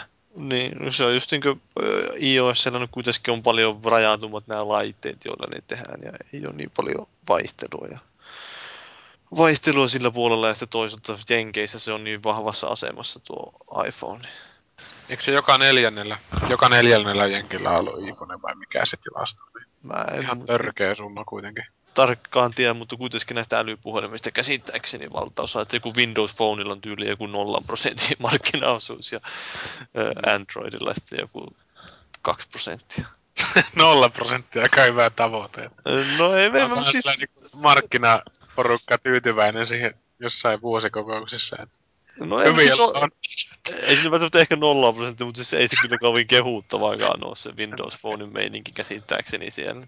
Ja onhan se kuitenkin aika paljon sitä kiinni sitä kulttuurista, että mihinkä se puhelin laitetaan.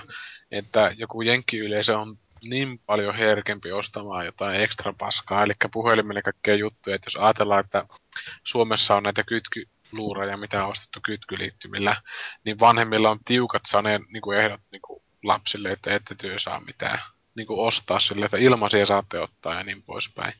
Mutta sitten joku jenkki, jos ajatellaan, että on niin kuin, no ehkä nyt ei joka neljännellä, mutta tosi monella, ja sitten kun ne kuitenkin työntää sitä rahaa niihin softiin, niin minkälaiset oikeasti on se niin kuin kasvualusta siellä, että varmaan niin kuin markkinoista on.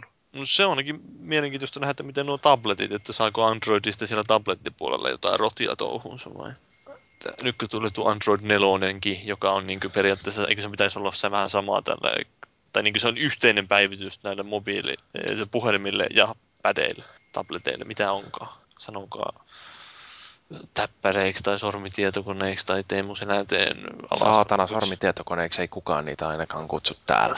No se on kyllä totta, että se on ihan tyhmä nimi. Täppäri on hyvä mun mielestä, se on sillain niin kuin mukailee amerikkalaista alkuperäistä nimeä ja kuulostaa fiksulta, se on helppo taivuttaa ja se muistuttaa läppäriä. Läppäri, täppäri. Joo. Niin kuin tää on joku pelitleen keksintö vai miten tämmöinen? No, en mä tiedä, sitä ainakin jossain mikro-PC:n keskusteluissa kai ehdoteltiin ja mä oon alusta asti ollut sitä mieltä, että se on paras termi. Joo, en ole varma, mutta se on mielenkiintoista nähdä, että mihin suuntaan ne lähtee menee. Että sielläkin se, että jatkuuko se silloin rinnakkaisena näiden kännykkäpelien kanssa vai tuleeko sinne enemmän semmoista, kun ne markkinat kasvaa, niin sinnekin voi tulla enemmän semmoista sisältöä, joka on suunnattu puhtaasti näille pädeille, täppäreille. Joo. Mut siinäkin on aika suuresti se ongelma, mikä noissa kaikissa kannattavissa, että se akku kestoo ihan paskaa. Että jotenkin ite... No se ainakin, jos niille pelaa jotain tosi rankkaasti prosessoria käyttävää, mutta niin no, mä vaimolle ostin tuossa justiin sen 8,9-tuumaisen Galaxy Tabin ja se on näyttänyt ainakin hyvin toimivan tuollaisena surfilautana. Surfilautana? Niin, sillä saa hyvin luettua sähköpostit ja selailtu vähän nettiä ja... Jaa, minä luulin, että se nainen on lähtenyt sillä surffailemaan sinne, kun on ollut niin kovat myrskyt. Joo. Mutta joo. No pitäisikö minun lukea tuosta? Minä luen tästä nyt sitten oikein, kun on kirjoitettu tuonne, että luetpä tämä nyt tästä.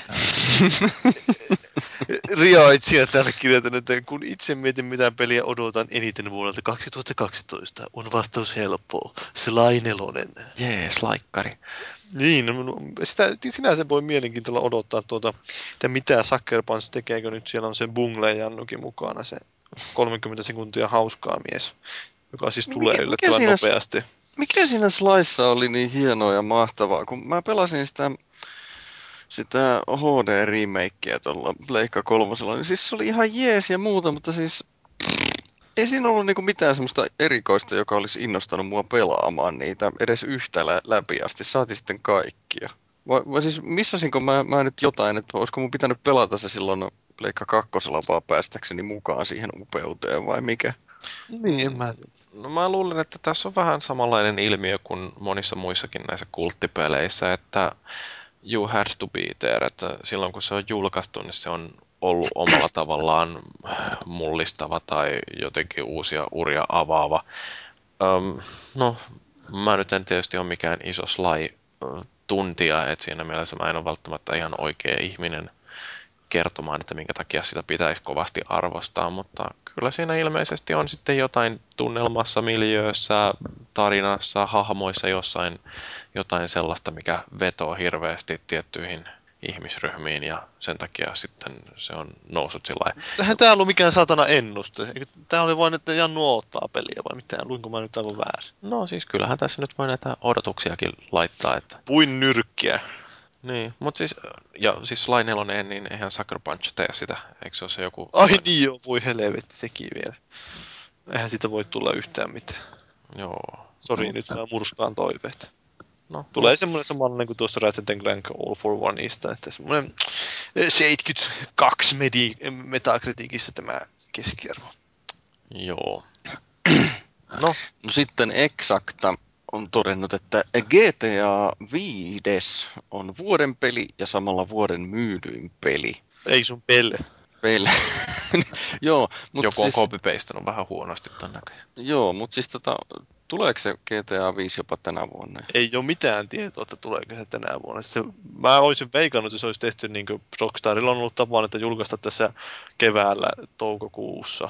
Siinä on ollut niillä aika hyvä semmoinen slotti tällä Ella Nuorilla ja sitten Red Redemptionilla ja sitten tämä mikä GTA 4:kin julkaistiin. Eikö se julkaistu just joskus kesä-toukokuussa? Mutta se voisi olla aika hyvä, että 5.5. julkaistaan GTA 5. Niin, mutta se olisi kyllä hyvä. Mä millään usko, että se niin tänä vuonna sitten tulee keväällä, jos ei sitä ole vielä sen tarkemmin paljastettu, että se menee ensi vuodelle. Kyllä sekin, joo, kyllä se varmaan olisi jo ilmoitettu, jos se olisi. Mutta ei voi sanoa, että toi Exactalta mikään älyttömän rohkea veikkaus olisi. koska GTA 4 oli puutteistaan huolimatta kuitenkin sellainen arvostelumenestys. Ihan hirveä.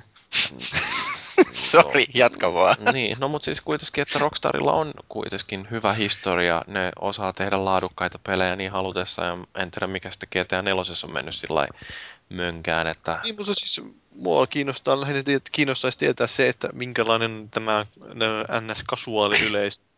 Foorumeillahan on tämmöiset aktiivipelaajat sitä kommentoinut, ja niiden mielestä oli paskaa enimmäkseen. Ja sitten, että minkälainen reaktio tämmöisillä pelaajilla, jotka ei välttämättä niin vedä sitä edes yleensäkään ole ajatellutkaan vetää läpi, vaan ne pelaa sitä vähän ja riehuu siellä kaupungilla. Ja sitten ne ostaako ne uuden GTAn edelleen, vai oliko se niille jotenkin semmoinen pettymys, että se merkitys, se GTA-nimen merkitys jotenkin on laimentunut? No mä luulen, että GTAlla on kuitenkin se oma kannattajakuntansa, että heti kun toi on mahdollista ennakkotilata, niin mä tilaan sen, vaikka mä en ole GTA 4:stäkään pelannut vielä lävittä. Miksi? No se jäi kesken jossain vaiheessa, mulla tuli jotain pelejä arvosteltavaksi, ja mä en saanut pelata haukkaan. No siis se taas johtuu siitä, että GTA 3 on paras peli kautta aikaan, ja niin sen Vai voimalla city. Mennään edelleen. Vai sitten on parempi kyllä, joo, se on ehdottomasti totta, mutta... No. Ja siis toi, niin kun, mitä myyntimääriin tulee, niin kyllähän joku GTA San Andreas niin ilmestymishetkellä, niin sehän meni myyntitilastojen kärkeen, vaikka se oli Pleikka 2 yksin oikeus. Tietysti Pleikka 2 oli silloin markkinaylivoima, mutta silti, että yksi peli yhdellä alustalla myy enemmän kuin mikään muu, niin kyllä GTAlla vaan on sitä voimaa. Joo, niin kyllä sillä ainakin oli, mutta mä just mietin, että onko se muuttunut mihinkään siitä, että vuosien saatossa. No, sen näkee sitten, kun se julkaistaan. Kyllä mä luulen, että massat on ihan yhtä onnessaan sen kanssa kuin ensimmäisen kanssa. Niin, ja kyllä sinne huomasi, että taas kun paljastettiin uusi GTA, niin kyllä porukka oli aika täpinöissä siitä, vaikka paljon foorumeilla olikin sitä puhetta, että kuinka se oli pettymys, niin silti oltiin aika sillä että uusi GTA! Ja sitten... No, oikeastaan, mitä tässä nyt pitäisi vielä sanoa, että herranjumala, mä jotenkin hukkasin täysin ajatuksen. Menit ihan villiksi sitä uudesta GTAsta. Niin meni, mä... Kunhan ne eivät tee yhtä kamalia kontrolleja siihen, niin sekin auttaa jo paljon. Hän on puhunut vähän, että ne meinaisi siihen jotain dramaattisia ratkaisuja tehdä uudistaa. No, Red Dead Redemptionin kontrollit, niin se olisi kyllä riittävä uudistus mun mielestäni. Ja checkpointit samalla lailla kuin pullissa. Myyntipotentiaalihan siinä on paljon enemmän kuin GTA 4, koska nämä laitekannat on kasvanut niin paljon. Mutta... Joo, uuden pullyhän voisi tehdäkin, että se oli kyllä parasta mitä on. Mä palasin pullyn viillä. Se oli oikein... Siis, miten sitä nyt muotoilisi? Siis se oli jotenkin semmoinen, vaikka se oli ihan hirveen ruma ja muuta, mutta... Sitten se oli kauhean virkistävä sillä, että kukaan ei kuole. Jo pelkästään se oli niin kuin avoimen maailman pelissä kivaa. Sinne kissoja? En muista. Ainakin vessanpönttöön laitettiin jotain pommeja. Ja... Mutta siis jotenkin mä tykkäsin sitä miljöistä, kun se oli niin, se musiikki oli niin semmoista virkeetä. Ja sitten se touhu oli semmoista niinku piirteetä ja tommoista. Et siis helvetin hyvin iskivä. No, ei pelastettu maailmaa, eikä jotakin Ancient Evilin nousua vaan. No, I'm not gonna say it was aliens, but aliens. No. Niin, mutta siis tämä, se lähinnä justiin tosiaan, että se on, myyntipotentiaalia on enemmän huomattavasti. Mutta en mä silti ihan välttämättä usko, että aika tiukkaa voi olla lähteä haastamaan Modern Warfarea. Ellei ne tuu, se monin peli on kuitenkin se Modern Warfareista, tai siis Call of Dutyssä siis, anteeksi, älkää lyökö. Call of Dutyssä on se monin peliaspekti, joka vetää ihmisen siihen.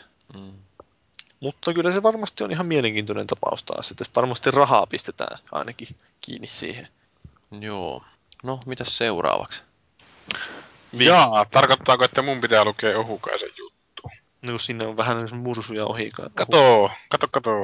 Ohukainen kirjoittanut foorumilla suuren tämmöisen spektaakkelimaisen ennustuksen, että suomalaisten kannalta hetkinen, otaanpas ihan niin kuin sanasta sanoa.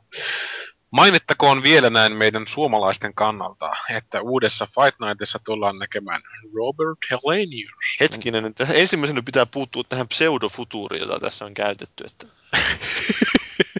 Nyt se on Ulvi takarivissä sillä.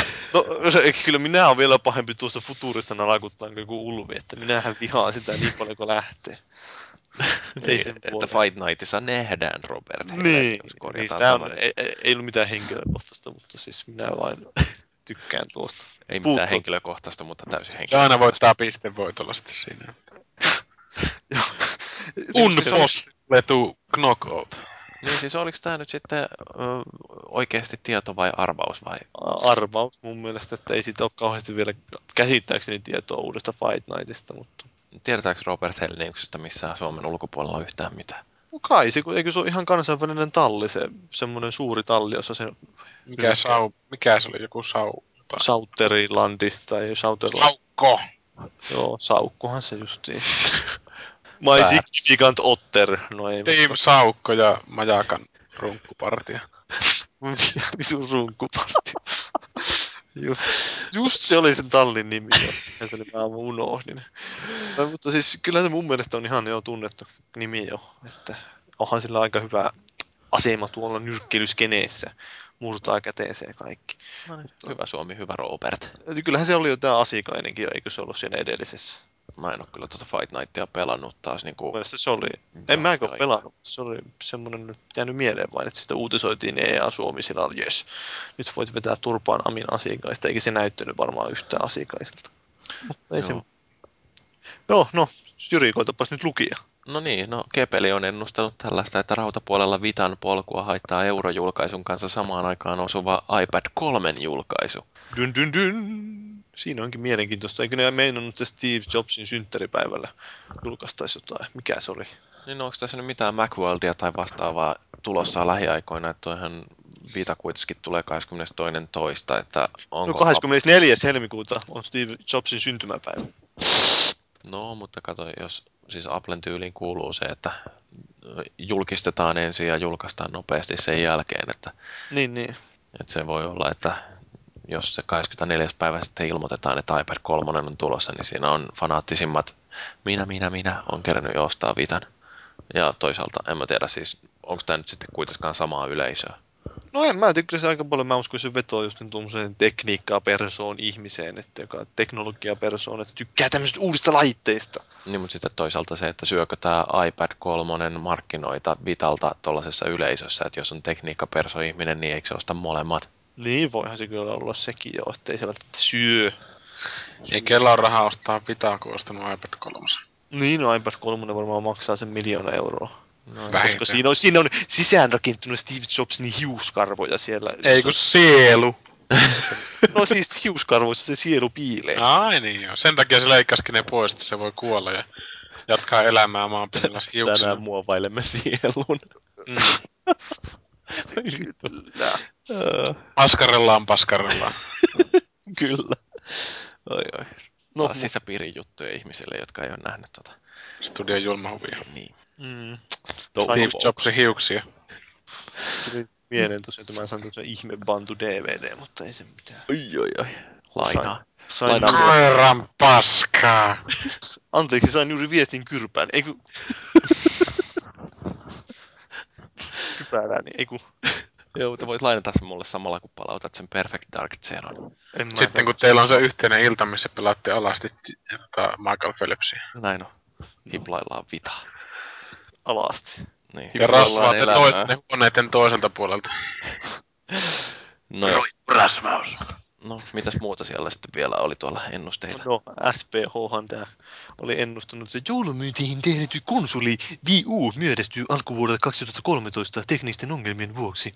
Niin, voisiko noin käydä? Onko Nintendolla minkäännäköistä historiaa sen niinku, laitevikojen takia myöhästymisestä? Ei, mä en tiedä siis lähinnä se, että kun siinä ei vastaanotto ehkä ollut paras mahdollinen viime vuonna E3-messuille, että olisiko ne sitten lähtenyt vielä muuttaa jotenkin sitä konseptia sen jälkeen, että ne huomasi, että 3DS toisaalta vähän oli tämmöinen Filecat-julkaisu, niin sitten olisiko ne vähän ottanut opiksi? Kyllä niitä on pakko tunkea, kun DVD-soitin siihen Blu-raylle ja muuta, että ne saa maksimoitua jotenkin sitä laitetta. Olihan se failboattia, että sinne ketkä hyppää, niin hukkuu. Että jos ne meinaisi vähän kuitenkin jotain siihen, että pitäisi saada niitä hyviä pelejäkin kenties siihen julkaisuun. No ehkä se on ne uusinta julkaisut niistä vanhoista, että niin, no. Yksi potentiaalinen asiakas on niin kuin tässä. Jos kaikki Galaksit ja tommoset tulee uusinta julkaisuja. Mäkin toisaalta voisin, jos ne sais HD-nä, niin kyllä mä voisin ostaa. En oo pelannut. Mä en varmaan osta koskaan enää Nintendon konsolia. Mä oon miettinyt, että mä voisin ostaa 3DS. Sitten mun aina tulee mieleen, että siihen julkaistaan se tatti. Niin, pääsee vatkaan sitäkin. Mm. Mutta ei sen kummaa. Kolmiulotteisena. Onko siellä listalla vielä joku? Kenen nimi siinä lukee? Joo, mutta kun mulla on kone nyt niin juntturassa, että mä en saa sitä tiedostoa auki. Kenen kirjoittama tää on?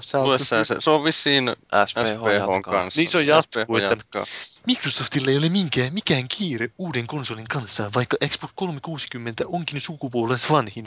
Kinect antoi riittävästi tekohengitystä. Mitä helvettiä mä puhun. Ja monialusta peleissä 360 kehitys on Windows-kehityksen kaltaisena hyvin helppona ja teknisesti rajoittavana tekijänä on kuitenkin PlayStation 3 muisti. Niin, no toi nyt täytyy ensinnäkin sanoa, että Pleikka 3:ssahan on saman verran muistia kuin X360. Niin, siis Pleikka 3:ssa on 256 megaa näyttömuistia ja 256 megaa käyttömuistia. Ja Xboxissa on 512 megaa, jonka voi jakaa miten haluaa. Joten 10 megaa edrami. Oho, okei, joo. No sit, joo, tämä on se ratkaiseva ero. Se on se. Joo, mutta niin, kyllähän Xboxilla muistia on enemmän käytettävissä, jos ei piirrä mitään ruudulla. No ei, mutta lähinnä siinä on se, että se niin kuin enemmän niiden kehittäjien päätettävissä, että miten se jakaa sen muistin. Mutta sitten toi, niin kuin, että Kinect antaa tekohengitystä Xboxille, niin onko se nyt näkynyt peleissä millään lailla? Että okei, joo, myynnit on ehkä lisääntynyt, mutta miten se Core pelaa ja ilahduttaa? No eikä tässä nyt Core pelaajaa mietitäkään, ei se miksi mietit muuta kuin, että rahaa tulee ja hymyilyttää. Niin, mutta jos sä myyt 10 miljoonaa... Kyllähän toivon on kuitenkin markkinoita vähän elvyttää, että onko hemmetin laite enemmän näkyville. Niin, onhan siinä...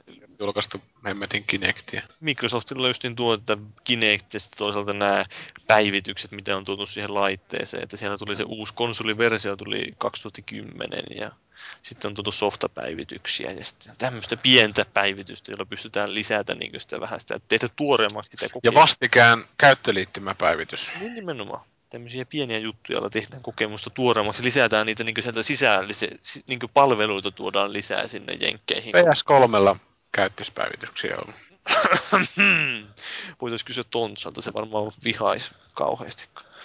Minua vai PS3:sta? Ei, se just sitä on kironnut, että Sony ei ole mitenkään niin uudistanut sitä ja se hekuumoi tuota Boxin uutta käyttöliittymää. Kuinka smoothi se on. Itsekin on tykännyt noista neliöistä, että siinä 0% Windows Phoneissa jo katselin, että ne neliöt oli ihan hauskan näköistä. Se on ihan mielenkiintoinen, että ainakaan helposti, siis tuommoisen kosketuspohjaisen käyttökseen varsinkin ne neliöt toimii hyvin, ettei tarvitse siellä kauheasti sihaata, että mihin sä painat. No en ole kylläkin, niin kuin totta puhuakseni, varmaan tuntiakaan tuon uuden käyttöksen kanssa viettänyt. Että en osaa sanoa sitten, miten se käytäntö on, että koitin mä kerran etsiä Gears of War 3:n peliseuraa, mutta ei vittu, kaikki vaan vihais mua. Tuli vain semmoista tekstejä, yritit pistää biikonia. Mä pistin biikonin pystyyn ja oli siinä tappis, ei suorana, ettei tullut kokoksi. Teltta pystyssä, puoli joukkuetelta. Kyllä. Sinne kutsuit joukkoja teltan suojaan. Joukoja. Mutta mulle onkin tuossa seuraava uutinen pistetty. Onko se sitten SPH kirjoittanut kanssa? Edelleen jatkaa, juu. Elikkä vuoden positiivisen yllättäjä on South Park-peli, johonka itsekin toivottavasti liityn tässä vastikään Team American katsoneena jälleen taas kerran loistavaa elokuvaa. Yeah. Fuck yeah. America, fuck yeah! Coming again to save the motherfucking day, yeah! Yeah! There are 3 kinds of people. Dicks, pussies and assholes. So, ihan loistavaa. Mutta tosiaan South Park-peli. Vähän tuli takavasemmalta ainakin itselleen. Joo, mutta ilostuin sitäkin enemmän. Tämmönen tulossa. Vielä muistetaan vanhaa hevosta potkea. Joo, ei voihan siitä periaatteessa, kun Obsidian niin osaa tehdä oikeasti hyviä pelejä. Että Alpha Protocol. Täytyy vaan lähteä tarpeeksi ennakkoluulottomasti rakentamaan tällaista pelejä ja heivata kaikki sovinnaisuussäännöt helvettiin. Koska eihän South Parkista, niin siitä ei voi tehdä oikeasti mitään sellaista, mistä kukkahattu tärit tykkää. Mutta jotenkin mietitetään noin myynnit kuitenkin sitten, että on se niin vanha toi South Park kuitenkin, että ei se varmaan enää uutta yleisöä saa niinku sarjanakaan. No, mutta se on se tietty niin. Niin, just se, että se on ollut kuitenkin se paljon semmoisia ihmisiä, jotka on just, milloin se alkoi pyöreä se sarja? Ihan helvetin kauan sitten. Niin, että jotka on justiin silloin niin sillä, että niillä on se sarjan jäänyt niin hyviä muistoja siitä jostain moruudesta. Ja sitten nyt kun tuleekin uusi peli siitä, niin ne voi niin olla. Niin, voi olla kyllä. Voihan se olla, vaikka minkälaista. Tosiaan aika ennakkoluulottomasti ja itse ainakin hirveän positiivisella fiiliksellä. Elikkä tosi sanoin ihan vitu ennakkoluuloisesti. Niin, se on hyvä. Pasto. Mutta sitten tulee tää, tulee mieleen, että ne vois tehdä myös peliä sitten Orgasmosta. Mikä?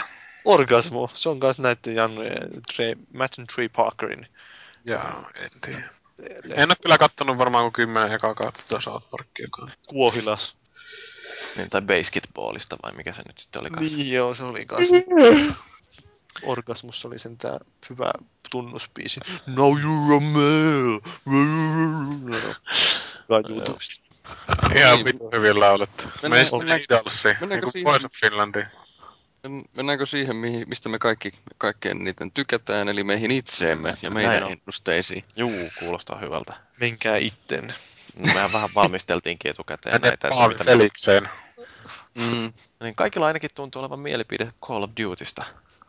Kuka aloittaa, avaa pelin? No mä voin väittää, että nyt kun tänä vuonna kun tulee uusi Call of Duty-peli, niin ensimmäistä kertaa käy niin, että se ei riko kaikkia viihdealan myyntiennätyksiä, että nyt mennään jo alamäkeen.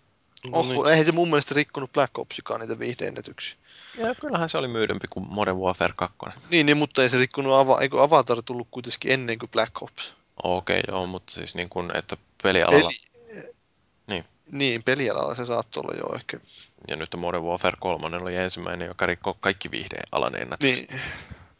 No niin, sitten minun Call of Duty-ennusteeni on, että uusin Call of Duty on eniten myynyt viihdejulkaisu koskaan, mutta siinä ei ole taaskaan tarpeeksi uudistuksia, joten se aiheuttaa kasvavaa närää foorumeilla, mutta se ei myyntiä estä. Yleensä näin. Jep. Ursula on ytimäkäs.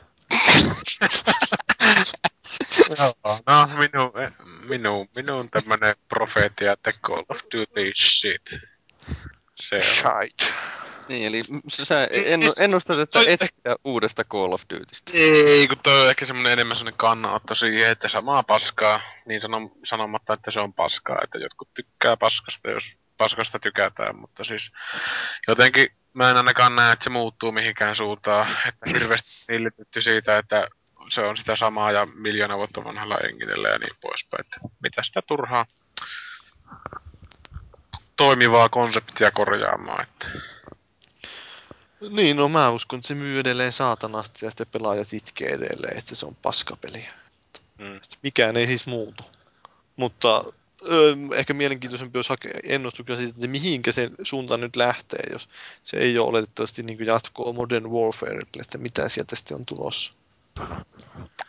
Niin, ainakin tuon Battlefieldin suhteen on mietitty sitä, että menisikö se niin kuin futuriin, että siinähän on se yksi tulevaisuusosa julkaistu, eikä se ole. 2142, kun se oli. Niin, että sitä on vilauteltu ton kolmosen jälkeen ja itse on ainakin silleen, että skifiä ja vittu laaseria. Että sehän voisi... olisi 3143 vai? Jotain. No toisaalta semmonen, että mennään niin paljon tulevaisuutta, mennään jo taaksepäin. Niin, hakataan kivillä toisiamme ja kasvatetaan sammalta vähän... jonkun kielu. Mä uskon, että se uskaltaako ne lähtee, että kun kuitenkin ajattelisi, että tuommoinen skifi-meininki säikäyttää ihmisiä. Todennäköisesti. Että jos ne tekee oikeasti semmoisen skifiin, niin mä en usko, että se myy niinku puoliakaan ton Battlefield 3. Tai Call of Dutyn, mikä se uusin 3 onkaan. Niin niiden määrästä, että kyllä se pelisarja kosiskelee ihan tiettyä yleisöä. Että se pitää olla sitä dark and edgy and gritty and harmaa moderni sotaankäynti. Mustaa ja oranssia. Joo, mutta... Kunhan vaan se ei mene siihen, että rupeaa olemaan tällaisia osioita yhä enemmän, niin kuin MP2 oli se lentokenttäsysteemi, ja sitten tässä pieni spoileri siinä PF3:ssähan oli... Se kun tapettiin se rotta siellä putkessa. Ei, kun siinähän... vähän demonstroitiin tämmöistä snuffitelotusvideoa siinä yhdessä välissä, niin toivottavasti ei mene siis siihen, että ruvetaan niinku tämmöisellä shokeeraavalla aineistolla niinku myymään sitä. Niin. Ja olihan tuossakin vissiin tuossa Modern Warfare 3 sekin jotain, että joku, no, jotain lapsiin liittyvää. Ei lapsiin sekaantumista, mutta jotain. Miten? Puhutaanko jostain muista peleistä? Joo.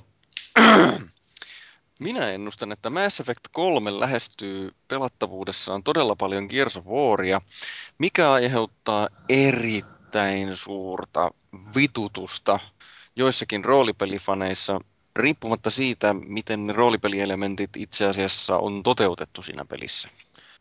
Suhteessa räisin. Mä en usko sitä, että BioWare onnistuu tekemään pelattavuudessa niin kuin murto-osaakaan semmoista, mitä ne niin kuin luulee omassa mielessään onnistuneen tekemään niin kuin juonenkuljetuksia ja muun kanssa. Että mun mielestä ne on tosi urpoja ollut sen niin kuin itse pelattavuuden implementaatiossa, että se on semmoista tönkkönä seisomista ja paskat vittu housussa vihaamista. No eihän se ole kuitenkaan ihan samalla tasolla lähellekään ole kuin jossain Gears of Warissa esimerkiksi se. No ei, mutta älkääs nyt lukeko väärin. Mä sanon, että lähestyy. Niin lähestyy. Joo, niin. Siis. Se on lähempänä kuin kakkonen oli. No, mutta eikö siis ekassa Mass Effectissä, niin eikö siinä vaikuttanut aika paljon ne sun skillit tai statsit siihen, että kuinka tarkasti sä pystyt ampumaan? Tuossahan se on nimenomaan, että se tarkkuus ei niinkään muutu sun skillien mukaan nyt tuossa kakkosessa.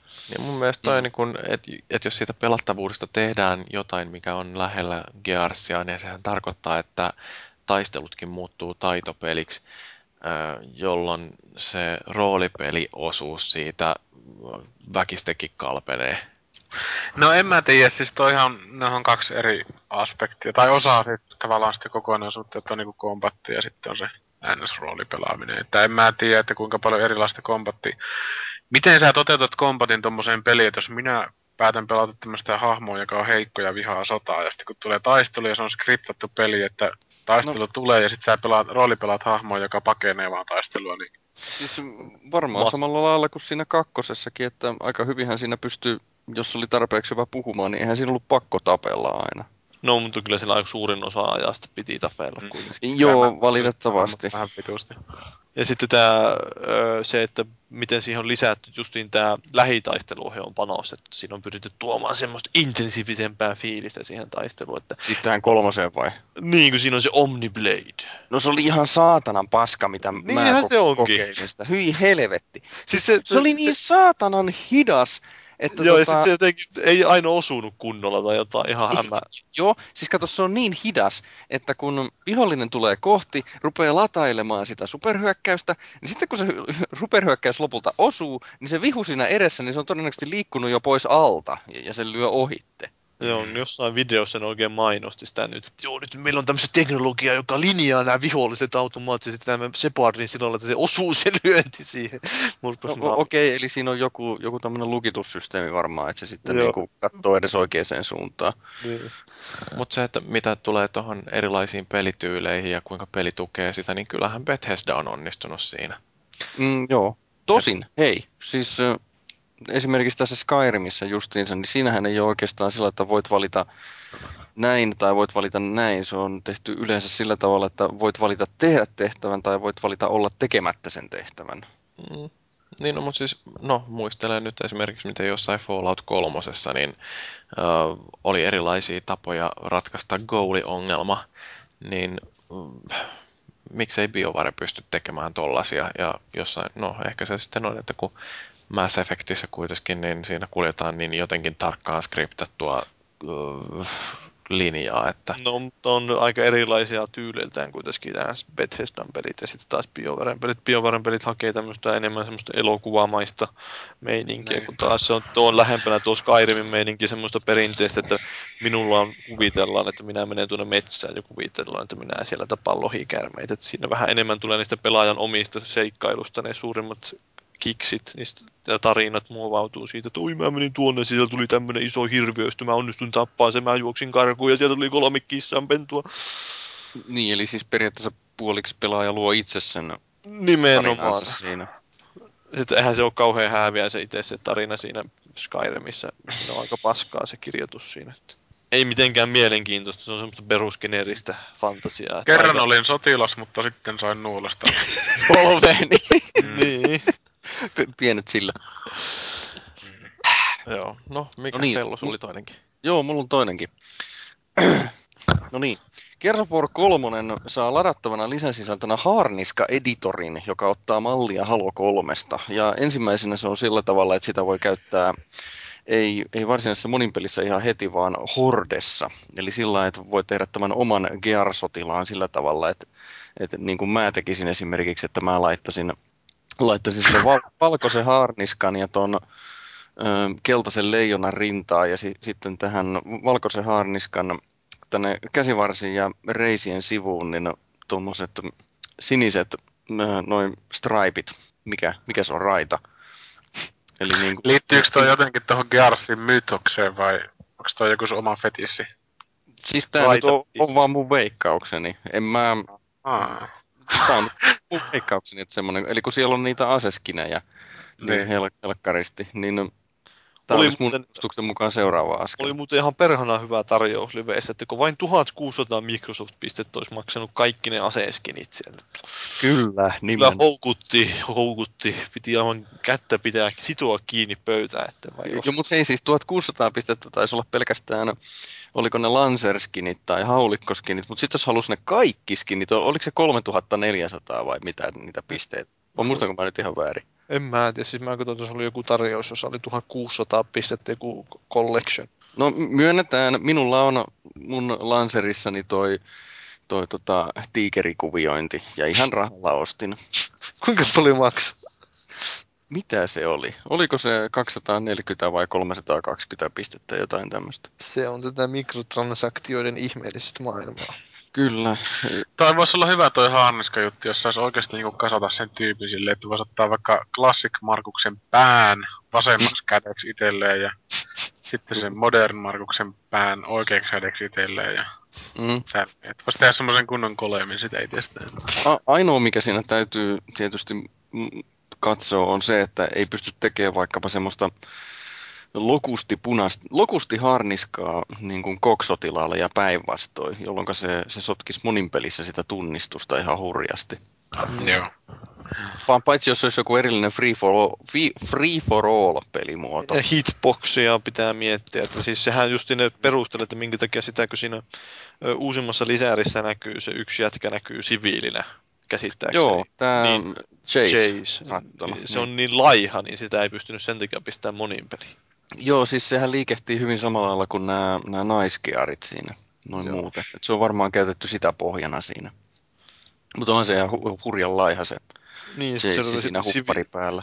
Nimenomaan, että se olisi sitten vähän huono ollut monin pelissä. Että niin erilainen verrattuna muihin hahmoihin. Se on aika jännä kyllä tuossa... Silleen, että itse mietin sitä, kun siirryin siihen monin peliin kokeilemaan, että pitäisikö sillä eukolla oikeasti pelata, kun se on pienemmän kokoinen. Varsinkin se tummaihoinen, että se niinku naamioituu paremmin sinne taustaan kuin joku... No, Dissyllähän mä pelasin, koska Dissy on Dissy, mutta... kun se on semmoinen iso körmi, ja sitten kun ajatellaan sitä hitboxia justiin, että olisiko siinä minkäänlaista prosentuaalista etua, että kun on niin paska pelaaja sitten. Että... No se on kovin jätkä pelaa isoimmalla. Ootko hei huomannut sitä, että näkyykö Dissin parta edelleen savukranaatin savun läpi? Kakkosessa nimittäin näkyy. En nyt kyllä tarkastellut eestäpäin itse niin savun juokseen. Täytyy seuraavassa kerran katsoa, että kuinka hieno. Hyvä easter egg siinä pelissä, että kaikille tuli parta. Naisillekin. Joo. Niin, eli mä muistan tuossa Gears 2 sen, että jonkun aikaa sai helppoja pääosumia sillä, että kun Dissillä pelaajat pelaavat luuli, että he ovat turvassa, mutta se parta paistoi sieltä savun läpi justiinsa, niin suuntaa aseesi ja ammu. Box. Ettekö te voi puhua Gearsista hei ensi viikolla, kun mä en ole paikalla? Joo, Tuhomursu ennustaa meille, että... Joo, minä ennustan, että Dark Souls innoittaa yhteen jatko-osaan, jota ei jakseta ostaa Dark Soulsin aiheuttamien pettymysten vuoksi. Elikkä Dark Soulsihan on jo jatko-osa. No niin, mutta siis tälle periaatteessa, kun eihän sitä kukaan sitä Demon Soulsia osaa tajuta. Että tavallaan herättiin tämän myötä tähän, että pelit voi olla vaikeitakin ja ihmiset tykkää, mutta siis valtaosa kuitenkin ei tykännyt. Että vaikka se nyt saattanut myyä sen 1 000 000 rajan, niin en mä usko, että se jatko-osa myy minkään vertaan. Semmosta. Voi voi, oletpa pessimisti. Niin, ja sitten mulla on semmonen positiivinen ilmoitus, että Gears of War tulee vuonna 2013 ja ilmeisesti mä oon sitä mieltä, että 2012 Gears of War 4. Tää on tämmönen joku typonaatio, että siitä sitten voi vetää tämmösen.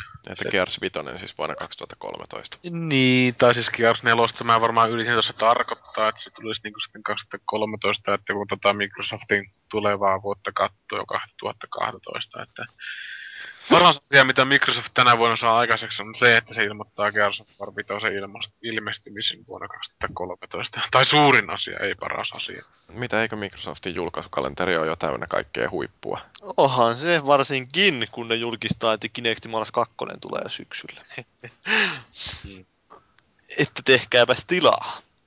Mä uskon, että siinä siirretään mitä ikinä pleikkarilla onko. Last of Us viivästyy itse asiassa ensi vuoden alkupuolelle sen takia, koska Kinectimals 2 pistetään tismalleen samalle julkaisupäivälle. Niinpä. Ja sitten Microsoft julkistaa E3-messuilla, että Halo Wars 2 on tulossa ja sitä pelataan Kinectillä. Noniin. Ja äänikomennoilla. Siinä voi sanoa, että siis Local Unix. Siis mun mielestä toi on ihan oikeasti ihan hyvä idea, jos sen saisi sillä tavalla, että siinä ei tarvitsisi tosiaan maalata sitä ruutua, että saa niitä yksiköitä, vaan pystyisi vaan huutaan, että infantry, ja sitten se ottaisi kaikki jalkaväen. Ja sitten tosiaan, kun Kinectillä, niin siellä näkyisi vaikka 2 kursoria molemmille käsille, niin pystyisi toisella kädellä laittamaan ton waypointin, ja sitten toisella kädellä niin painamaan, että hyökkää tonne. Toisella kädellä voi scrollata sitä ruutua eteen liikuttaa ja toisella kädellä voisi toimia osoittaminen. Joo, se on parempi idea. Mutta siis siinähän on nimenomaan Halo Wars, eikös niin on semmoinen juttu, että sitä ei nimenomaan maalata niitä, kun sä valitset. Että sä, tai voiko siinä maalata? Kyllähän siinä voi sanoa Halo Warsissa. Voi, niin voihan siinä maalata, mutta ei sitä tule käytettyä, koska sä yleensä käytät nimenomaan näitä, että sä valitset kaikki näkyvät yksiköt tai jotain tämmöistä, sä voit sieltä valita ne tietyn tyyliset yksiköt sieltä alta. No ja kyllä mä itse asiassa pelasin sitä Halo Warsia tuossa just, ja olin niin vammainen, että pelasin sillä maalauksella, että yritin ottaa aina tietyt tyypit ja pistää bunkkereihin näin. Ja no joo, mutta se itse on tottunut sillä tavalla. Eikö niin, jo nyt mä en muista minkälainen siinä. Joo, siinä ei vedetä niitä laatikoita, vaan siinä tulee semmoinen semmoinen ympyrä. Joo, se kasvaa siihen, joo. Kyllä sitä joskus voi valita tosiaan, mutta useimmiten tulee käytettyä just niin, kun se sanoo, että local units, niin se kuulostaa ihan siltä, kun ne sanoo sitä local Unix. No niin, paikalliset eunukit nyt pelitys. Se on aina sellainen, että paikalliset eunukit. All eunuks. Saako eunukit ton pelin pystyy? Kyllä saa. Siitä oli vasta juttu, että Intiassa oli eunukkeja kuollut, mutta ei siitä sen enempää. Kun näet, että saa peliä pystyy. Joku uutinen oli, joku ennuste oli Jyrilläkin tästä. No niin, no siis mulla on tämmönen tylsä ennuste, vaan mä nyt kateellisena katson noita teidän säkenöivän, sähkyvän kiinnostavia. Et mulla on vaan tämmönen, että Last Guardian, joka on ollut nyt kehittäjillä sen 10 vuotta, niin se pusketaan väkiste ulos tämän vuoden aikana kaikista vastoinkäymisistä huolimatta, ja sitten se laadullisesti on ihan samaa tavaraa kuin joku Gran Turismo 5, jota myöskin väkiste puskettiin pihalle. Eli se oli huono julkaisussa vai? GT5? No sanotaan, että siinä oli paljon parantamisen varaa. Oi jumalallista. No. Onko se vieläkään sen koskaan tullut patchaamaan? No nyt kai GT5 alkaa olla jo lähes pelikelpoinen. Vau. Wow. Ei kestänytkään kuin vuosi vai mitä? Niin, joo. No, mutta mites? Joo, kyllä. Mulla oli ilmeisesti vielä joku tämmönen. No paaviliinilla on semmonen, että elikkä pleikkarille tai Xboxille ei tule Microsoftilta tai Sonylta yhtään mielenkiintoista uutta peliä. Julkaistaan vai julkistetaan? Niin ei tule, niinkö siis, että ei julkaista. Okei. Okay. I am alive. Häh? Sehän julkaisee Ubisoft. Niin siis, elikkä tää ei ole Microsoft niin, tai siis Sonyn, joo. Niin, joo, kyllä. Niin. Ihan hyvä muuten veikkaus, katsotaanpa. No siis se on lähellä kiinni siitä, että tuleeko The Last of Us. Niin. Mark Pavi's words. Mä veikkaan, että tulee. Ei, siis mä veikkaan, että ei tule siis Last of Us. Enkä mä keksi, että mitään muuta ei nyt julkistanut jotain sitten jotain ihmeellistä. No Sonylla on kuitenkin näitä ensimmäisen, mitä ne on, first party. Niin mitä Sonylla on tulossa jouluksi, jos se ei tule? No, vähän niillä on paljon studioita, jotka tekee työtä koko ajan. Niin, joku... niin, mutta onko se God of War, niin kuin, että siitä, niin kuin, Twisted Metal, perhana, sekin on tulossa. Niin. No, mutta se ei ole uusi peli. Joo. No, mitäs tulee toi laitepuoli? Mä oon ainakin sitä mieltä, että Wii U floppaa niin perusteellisesti kuin mahdollista vaan on. Että se vuoden 2012 loppuun mennessä, niin se ei pääse 5 miljoonan rajapyykin ohitteen ja ensimmäisen kerran hintaakin joudutaan alentamaan 3 kuukauden sisään siitä, kun se on julkaistu. On kyllä niin anti. Seksikäs nimi toi Wii U. Wii U, Wii U. Siinä on vissiin se, että kun se oli niin, tai myi niin hirveästi se Wii, niin ei uskalla vaihtaa sitä. Niin, mutta jos ajatellaan jotain jenkkiyleisöä, mitä tuolla niin kosiskellaan tuolla Wii U-nimellä, niin miksi se vaikka Wii HD? Se olisi niin kuin 100 miljoonaa kertaa heti niin kuin menevään. Heti tietää, mikä sen on niin kuin kyse, että sen on Wii ja sitten se on HD. Niin, tai miksei Wii 2, kun on PlayStation 2. Niin. Niin, kyllä mä sinänsä en tykkää siitä, että pistetään numeroita asioiden perään, mutta kyllä se ainakin on selkeämpi ja erottaa sen selvästi, että tämä on nyt ihan uusi laite. Niin. No mitäs jos se ei ole varsinaisesti uusi laite, vaan se on vaan HD-päivitys Viille, jossa on se uusi kiva ohjaaja. No, mutta sitten kyllä se mun mielestä aika paljon tarpeeksi erottaa sitä siitä. Tai sitten nimi pitää olla, että this is not a HD Wii, sorry. Täällä on semmoinen anteeksi pyytä. Sori, I'm vielä really sorry. Mm. Joo, no en mä tiedä. Tuho Mursulla oli tästäkin hyvää ennustetta. No, tällaisena Nintendo-positiivorina voi sanoa, että Wii is shit. Elikkä yhtä paskoja pelejä. Että jotenkin ajatellaan tilannetta, että jos nyt julkaistais Wii ja mitkä tahansa konsolit, mutta siis etuna olisi vielä se, että sillä olisi kaikki nykyiset pelit ja uusilla Xboxilla ja PS3:lla olisi niinku omat julkaisupelit. Niin kyllä mä luulen, että ihmiset ostais silti ne muut konsolit, kun siis ei jumalauta. Kyllä saa olla, no, jokaiselle jotakin. Viisit! Joo, ja niin, ja sitten tuossa Vitaasta nyt, kun se on julkaisu huumassa menossa, niin minä veikkaan, että kun Vita ei myy Euroopassakaan, niin Sony reagoi siihen laskemalla hintaa, ja sitten ne julkaisee siihen tämmöisen lisälaitteen ja 3. tatin. Mä taas uskon, että toi Vita kyllä myy Amerikassa ja Euroopassa niin kun suhteessa paremmin kuin Japanissa. Et PSP on ollut Japanissa hitti, mutta et Vita tulee myymään täällä länsimaissa paremmin. No. Älä koskaan aliarvioi niiden visual novelleiden voimaa, että siellä on niin paljon niitä puutteessa eläviä nörttejä, että siellä kaikki hentait vaan paukkuu, kun ne kattelee niitä visual novelleita. Vita myy. Mutta niitä voi katsoa 3D:nä. Ja 3D. Sitten kun tulee joku Total Recall visual novel, niin voi sitä 3. nänniä pyörittää sillä 3. Kyllä, juuri näin. No mä en usko kyllä, että Sonylta tai Microsoftilta tulisi uutta konsolia. Että kummaltakaan en usko, että tulee. Jos ei siis puhutaan kotikonsoleista. Vita nyt tietenkin tulee, mutta... Vita ei voi pelata kotona. Ei voi pelata, että se on semmoinen... Ei välitä ulostautuminen. Lakkaa toimimasta, kun sä menet sisälle kotona. Niin, pitää rekisteröidä johonkin tiettyyn osoitteeseen. Jos sä pelaat 5 kilometrin säteellä siitä, niin tulee joku... sumopainija, mikä puskee sit vinoa. Juuri näin. No mutta sekalaisia ennustuksia. Feelis, Mallia, Leo. Joo. Otappa hetki. Sulla on jotain tämmöistä hyvin käytännöllistä ennustusta. Joo. Liittyy kissanpentuihin. Joo. Ihan oikeesti mä kerään tätä Samarin kelaana tätä käsikirjoitusta ylöspäin. Mulla on taas kone juntturassa.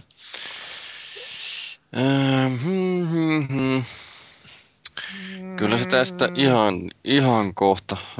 Laulan vaikka Paavi . No mä voin tähän väliin sanoa omaa ennustuksen, että Teemu Selänen lopettaa NHL-uraansa ja sitten se päätyy tuossa NHL 13 sinne legendaksi, kun siinä NHL 12 otettiin mukaan näitä legendapelaajia.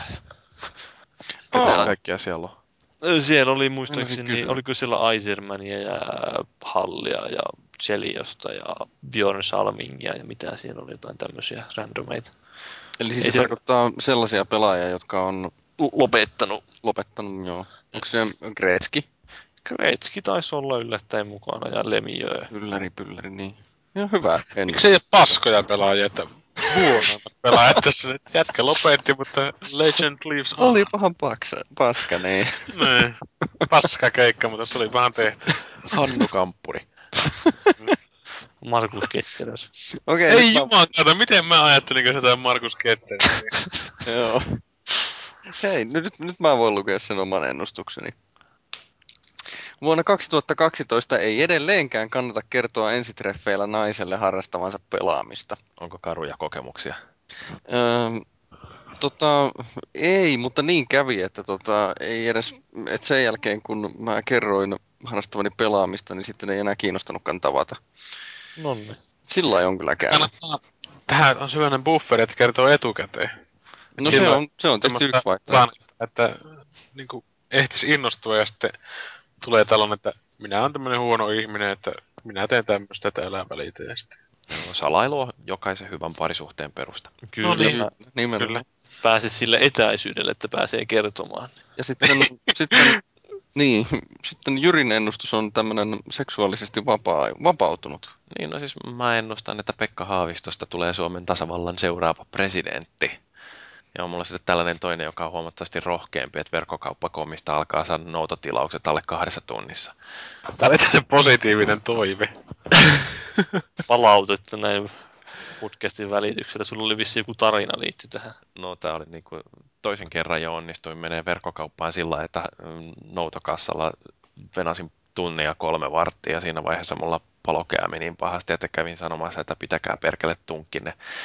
Sen takia en hakenut sitten tietokonekotelua sieltä verkkokauppakomista ja nyt täytyy miettiä, että siirränkö asiointini jatkossa Jimsiin. No, Jims tai Silent Rig, mä sanoisin. Mikä? Silent? Niin Silent Rig, joo.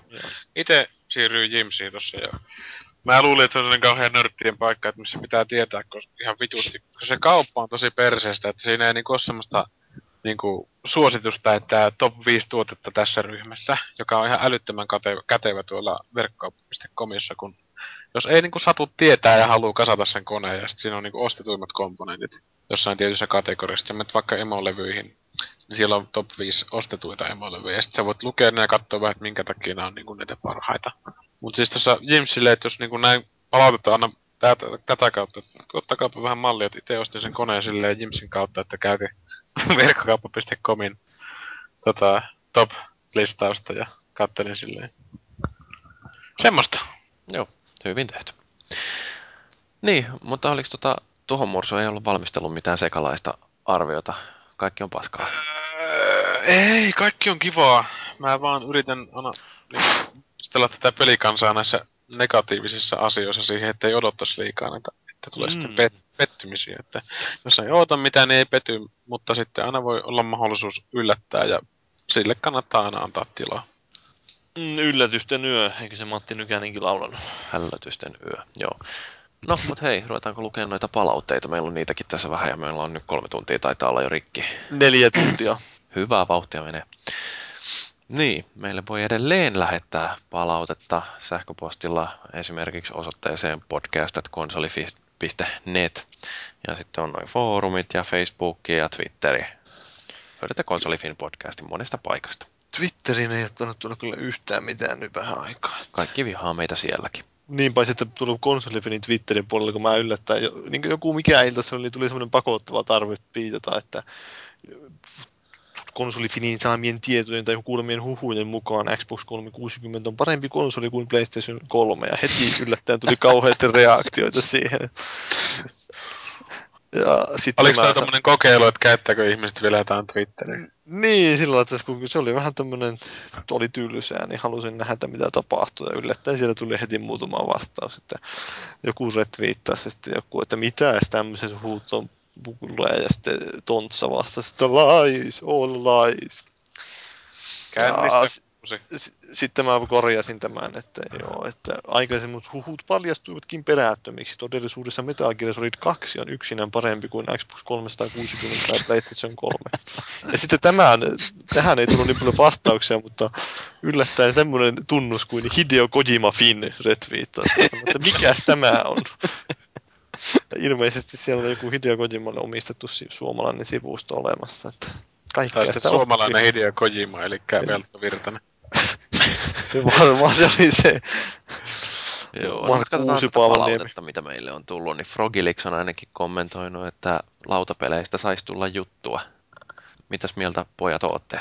Kokoonnutaanko pelaamaan lautapelejä ja puhutaan niistä? Ne on hyviä, hienoja, niitä on ihan pirusti kaikenlaisia. Siis varsinkin siinä, missä oli tää kenes roolipelaaja sukulainen täällä olikaan kastikkeessa. Mun pikkuveli oli vieraan. Joo, niin siinä oli niitä vähän niinku...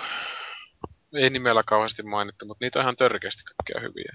Kiinnostus syventyä. No niin. En ole lautapelejä pitkään aikaan pelannut kyllä kauheasti, että tykkään niistä, jos on... Tarvii muuttaa vaan sinne pääkaupunkiseudulle, että saadaan näitä. Voidaan kokoontua Tampereellakin. No ei kyllä voida. Voidaan. Niin. Joo, ei kun kato mun pikkuveljellä, toisella pikkuveljellä, niin sillä on melkoinen lautapelikokoelma ja sit sillä on kaveri, tai itse asiassa on myös mun kaverini, niin jolla on yksi Suomen isoimmista lautapelikokoelmista, niin voidaan varmaan pyytää sieltä vähän konsultointiapua. Suomen isoin Kimble! Suomen isoimmista. Mun kiinnostaisi hurjasti sekä toi Dragon Age-lautapeli, että sitten Gears of War-lautapeli. Niin ja Doom, siis tää Doom 3:n lautapelikin on tietysti olemassa, sekin olisi mielenkiintoinen. No mä epäilen, että tällä mun kaverillani saattaa löytyä toi Gears-lautapeli, itse asiassa voisin tarkistaa. Onko se näitä riskilautapelejä vai mikä herranjumala, mikä se oli jossain Halovarsestakin tehty, mutta Gearsista, eikö se ollut joku tämmönen, johon se pohjautuu? Kyllä varmasti johonkin pohjautuu. En minä muista, mutta no ihan sama. Joku vuoropohjainen lautapeli se Gearsista oli. Kyllähän niitä on ihan helvetisti. Itse nyt viimeisimpänä, mitä näin tuossa suomalaisessa kirjakaupan, eli valtamediassa on tämmönen joku Alijaksesta joku metalliversio, että se voisi olla kiinnostavaa. Pitääkö siinä mossata ja laulaa ja... Tai joo, ja yrjötä ja... Naida! No just sitä. Joo, mutta siis miesten kesken pelaa. Fellulle iloisia uutisia tällä mun kaverillani on Gears-lautapeli. Noniin. Löytyy tollainen sivu kuin Board Game Geeks, jossa on tämä kevyt 297 pelin kokoelma listattuna. Miten se on piilottanut ne kaikki pelit? Se on tehnyt kodin niistä peleistä. Se joutuu ostamaan isomman talon, että sillä on tilaa näille lautapeleille. No joo, mutta katsotaanko seuraavaa palautetta. Kurkkupiiras haluaa tuollaisen 3-5 tunnin maraton kastikkeen. Eihän toi 3-5 tuntia ole vielä maratoni ollenkaan. No eikö me nyt jo vähän niin kuin lähennellä muutenkin taas, että... Nauhoitusaikaa yli 4 tuntia tässä vaiheessa. SPH kehuu Paavin makua. Ihmettelee, että onko Paavi todella ainoa, joka arvostaa upeaa animaatioelokuvaa Lumiukkoa. We're walking in the air. Jonka on laulanut alun perin 13-vuotias. Ei ehkä ollut Tarja Halonen. No oli. Okei, mutta senhän on alun perin lailla 13-vuotias eunukkipoika. Nukkepoika. All Unix.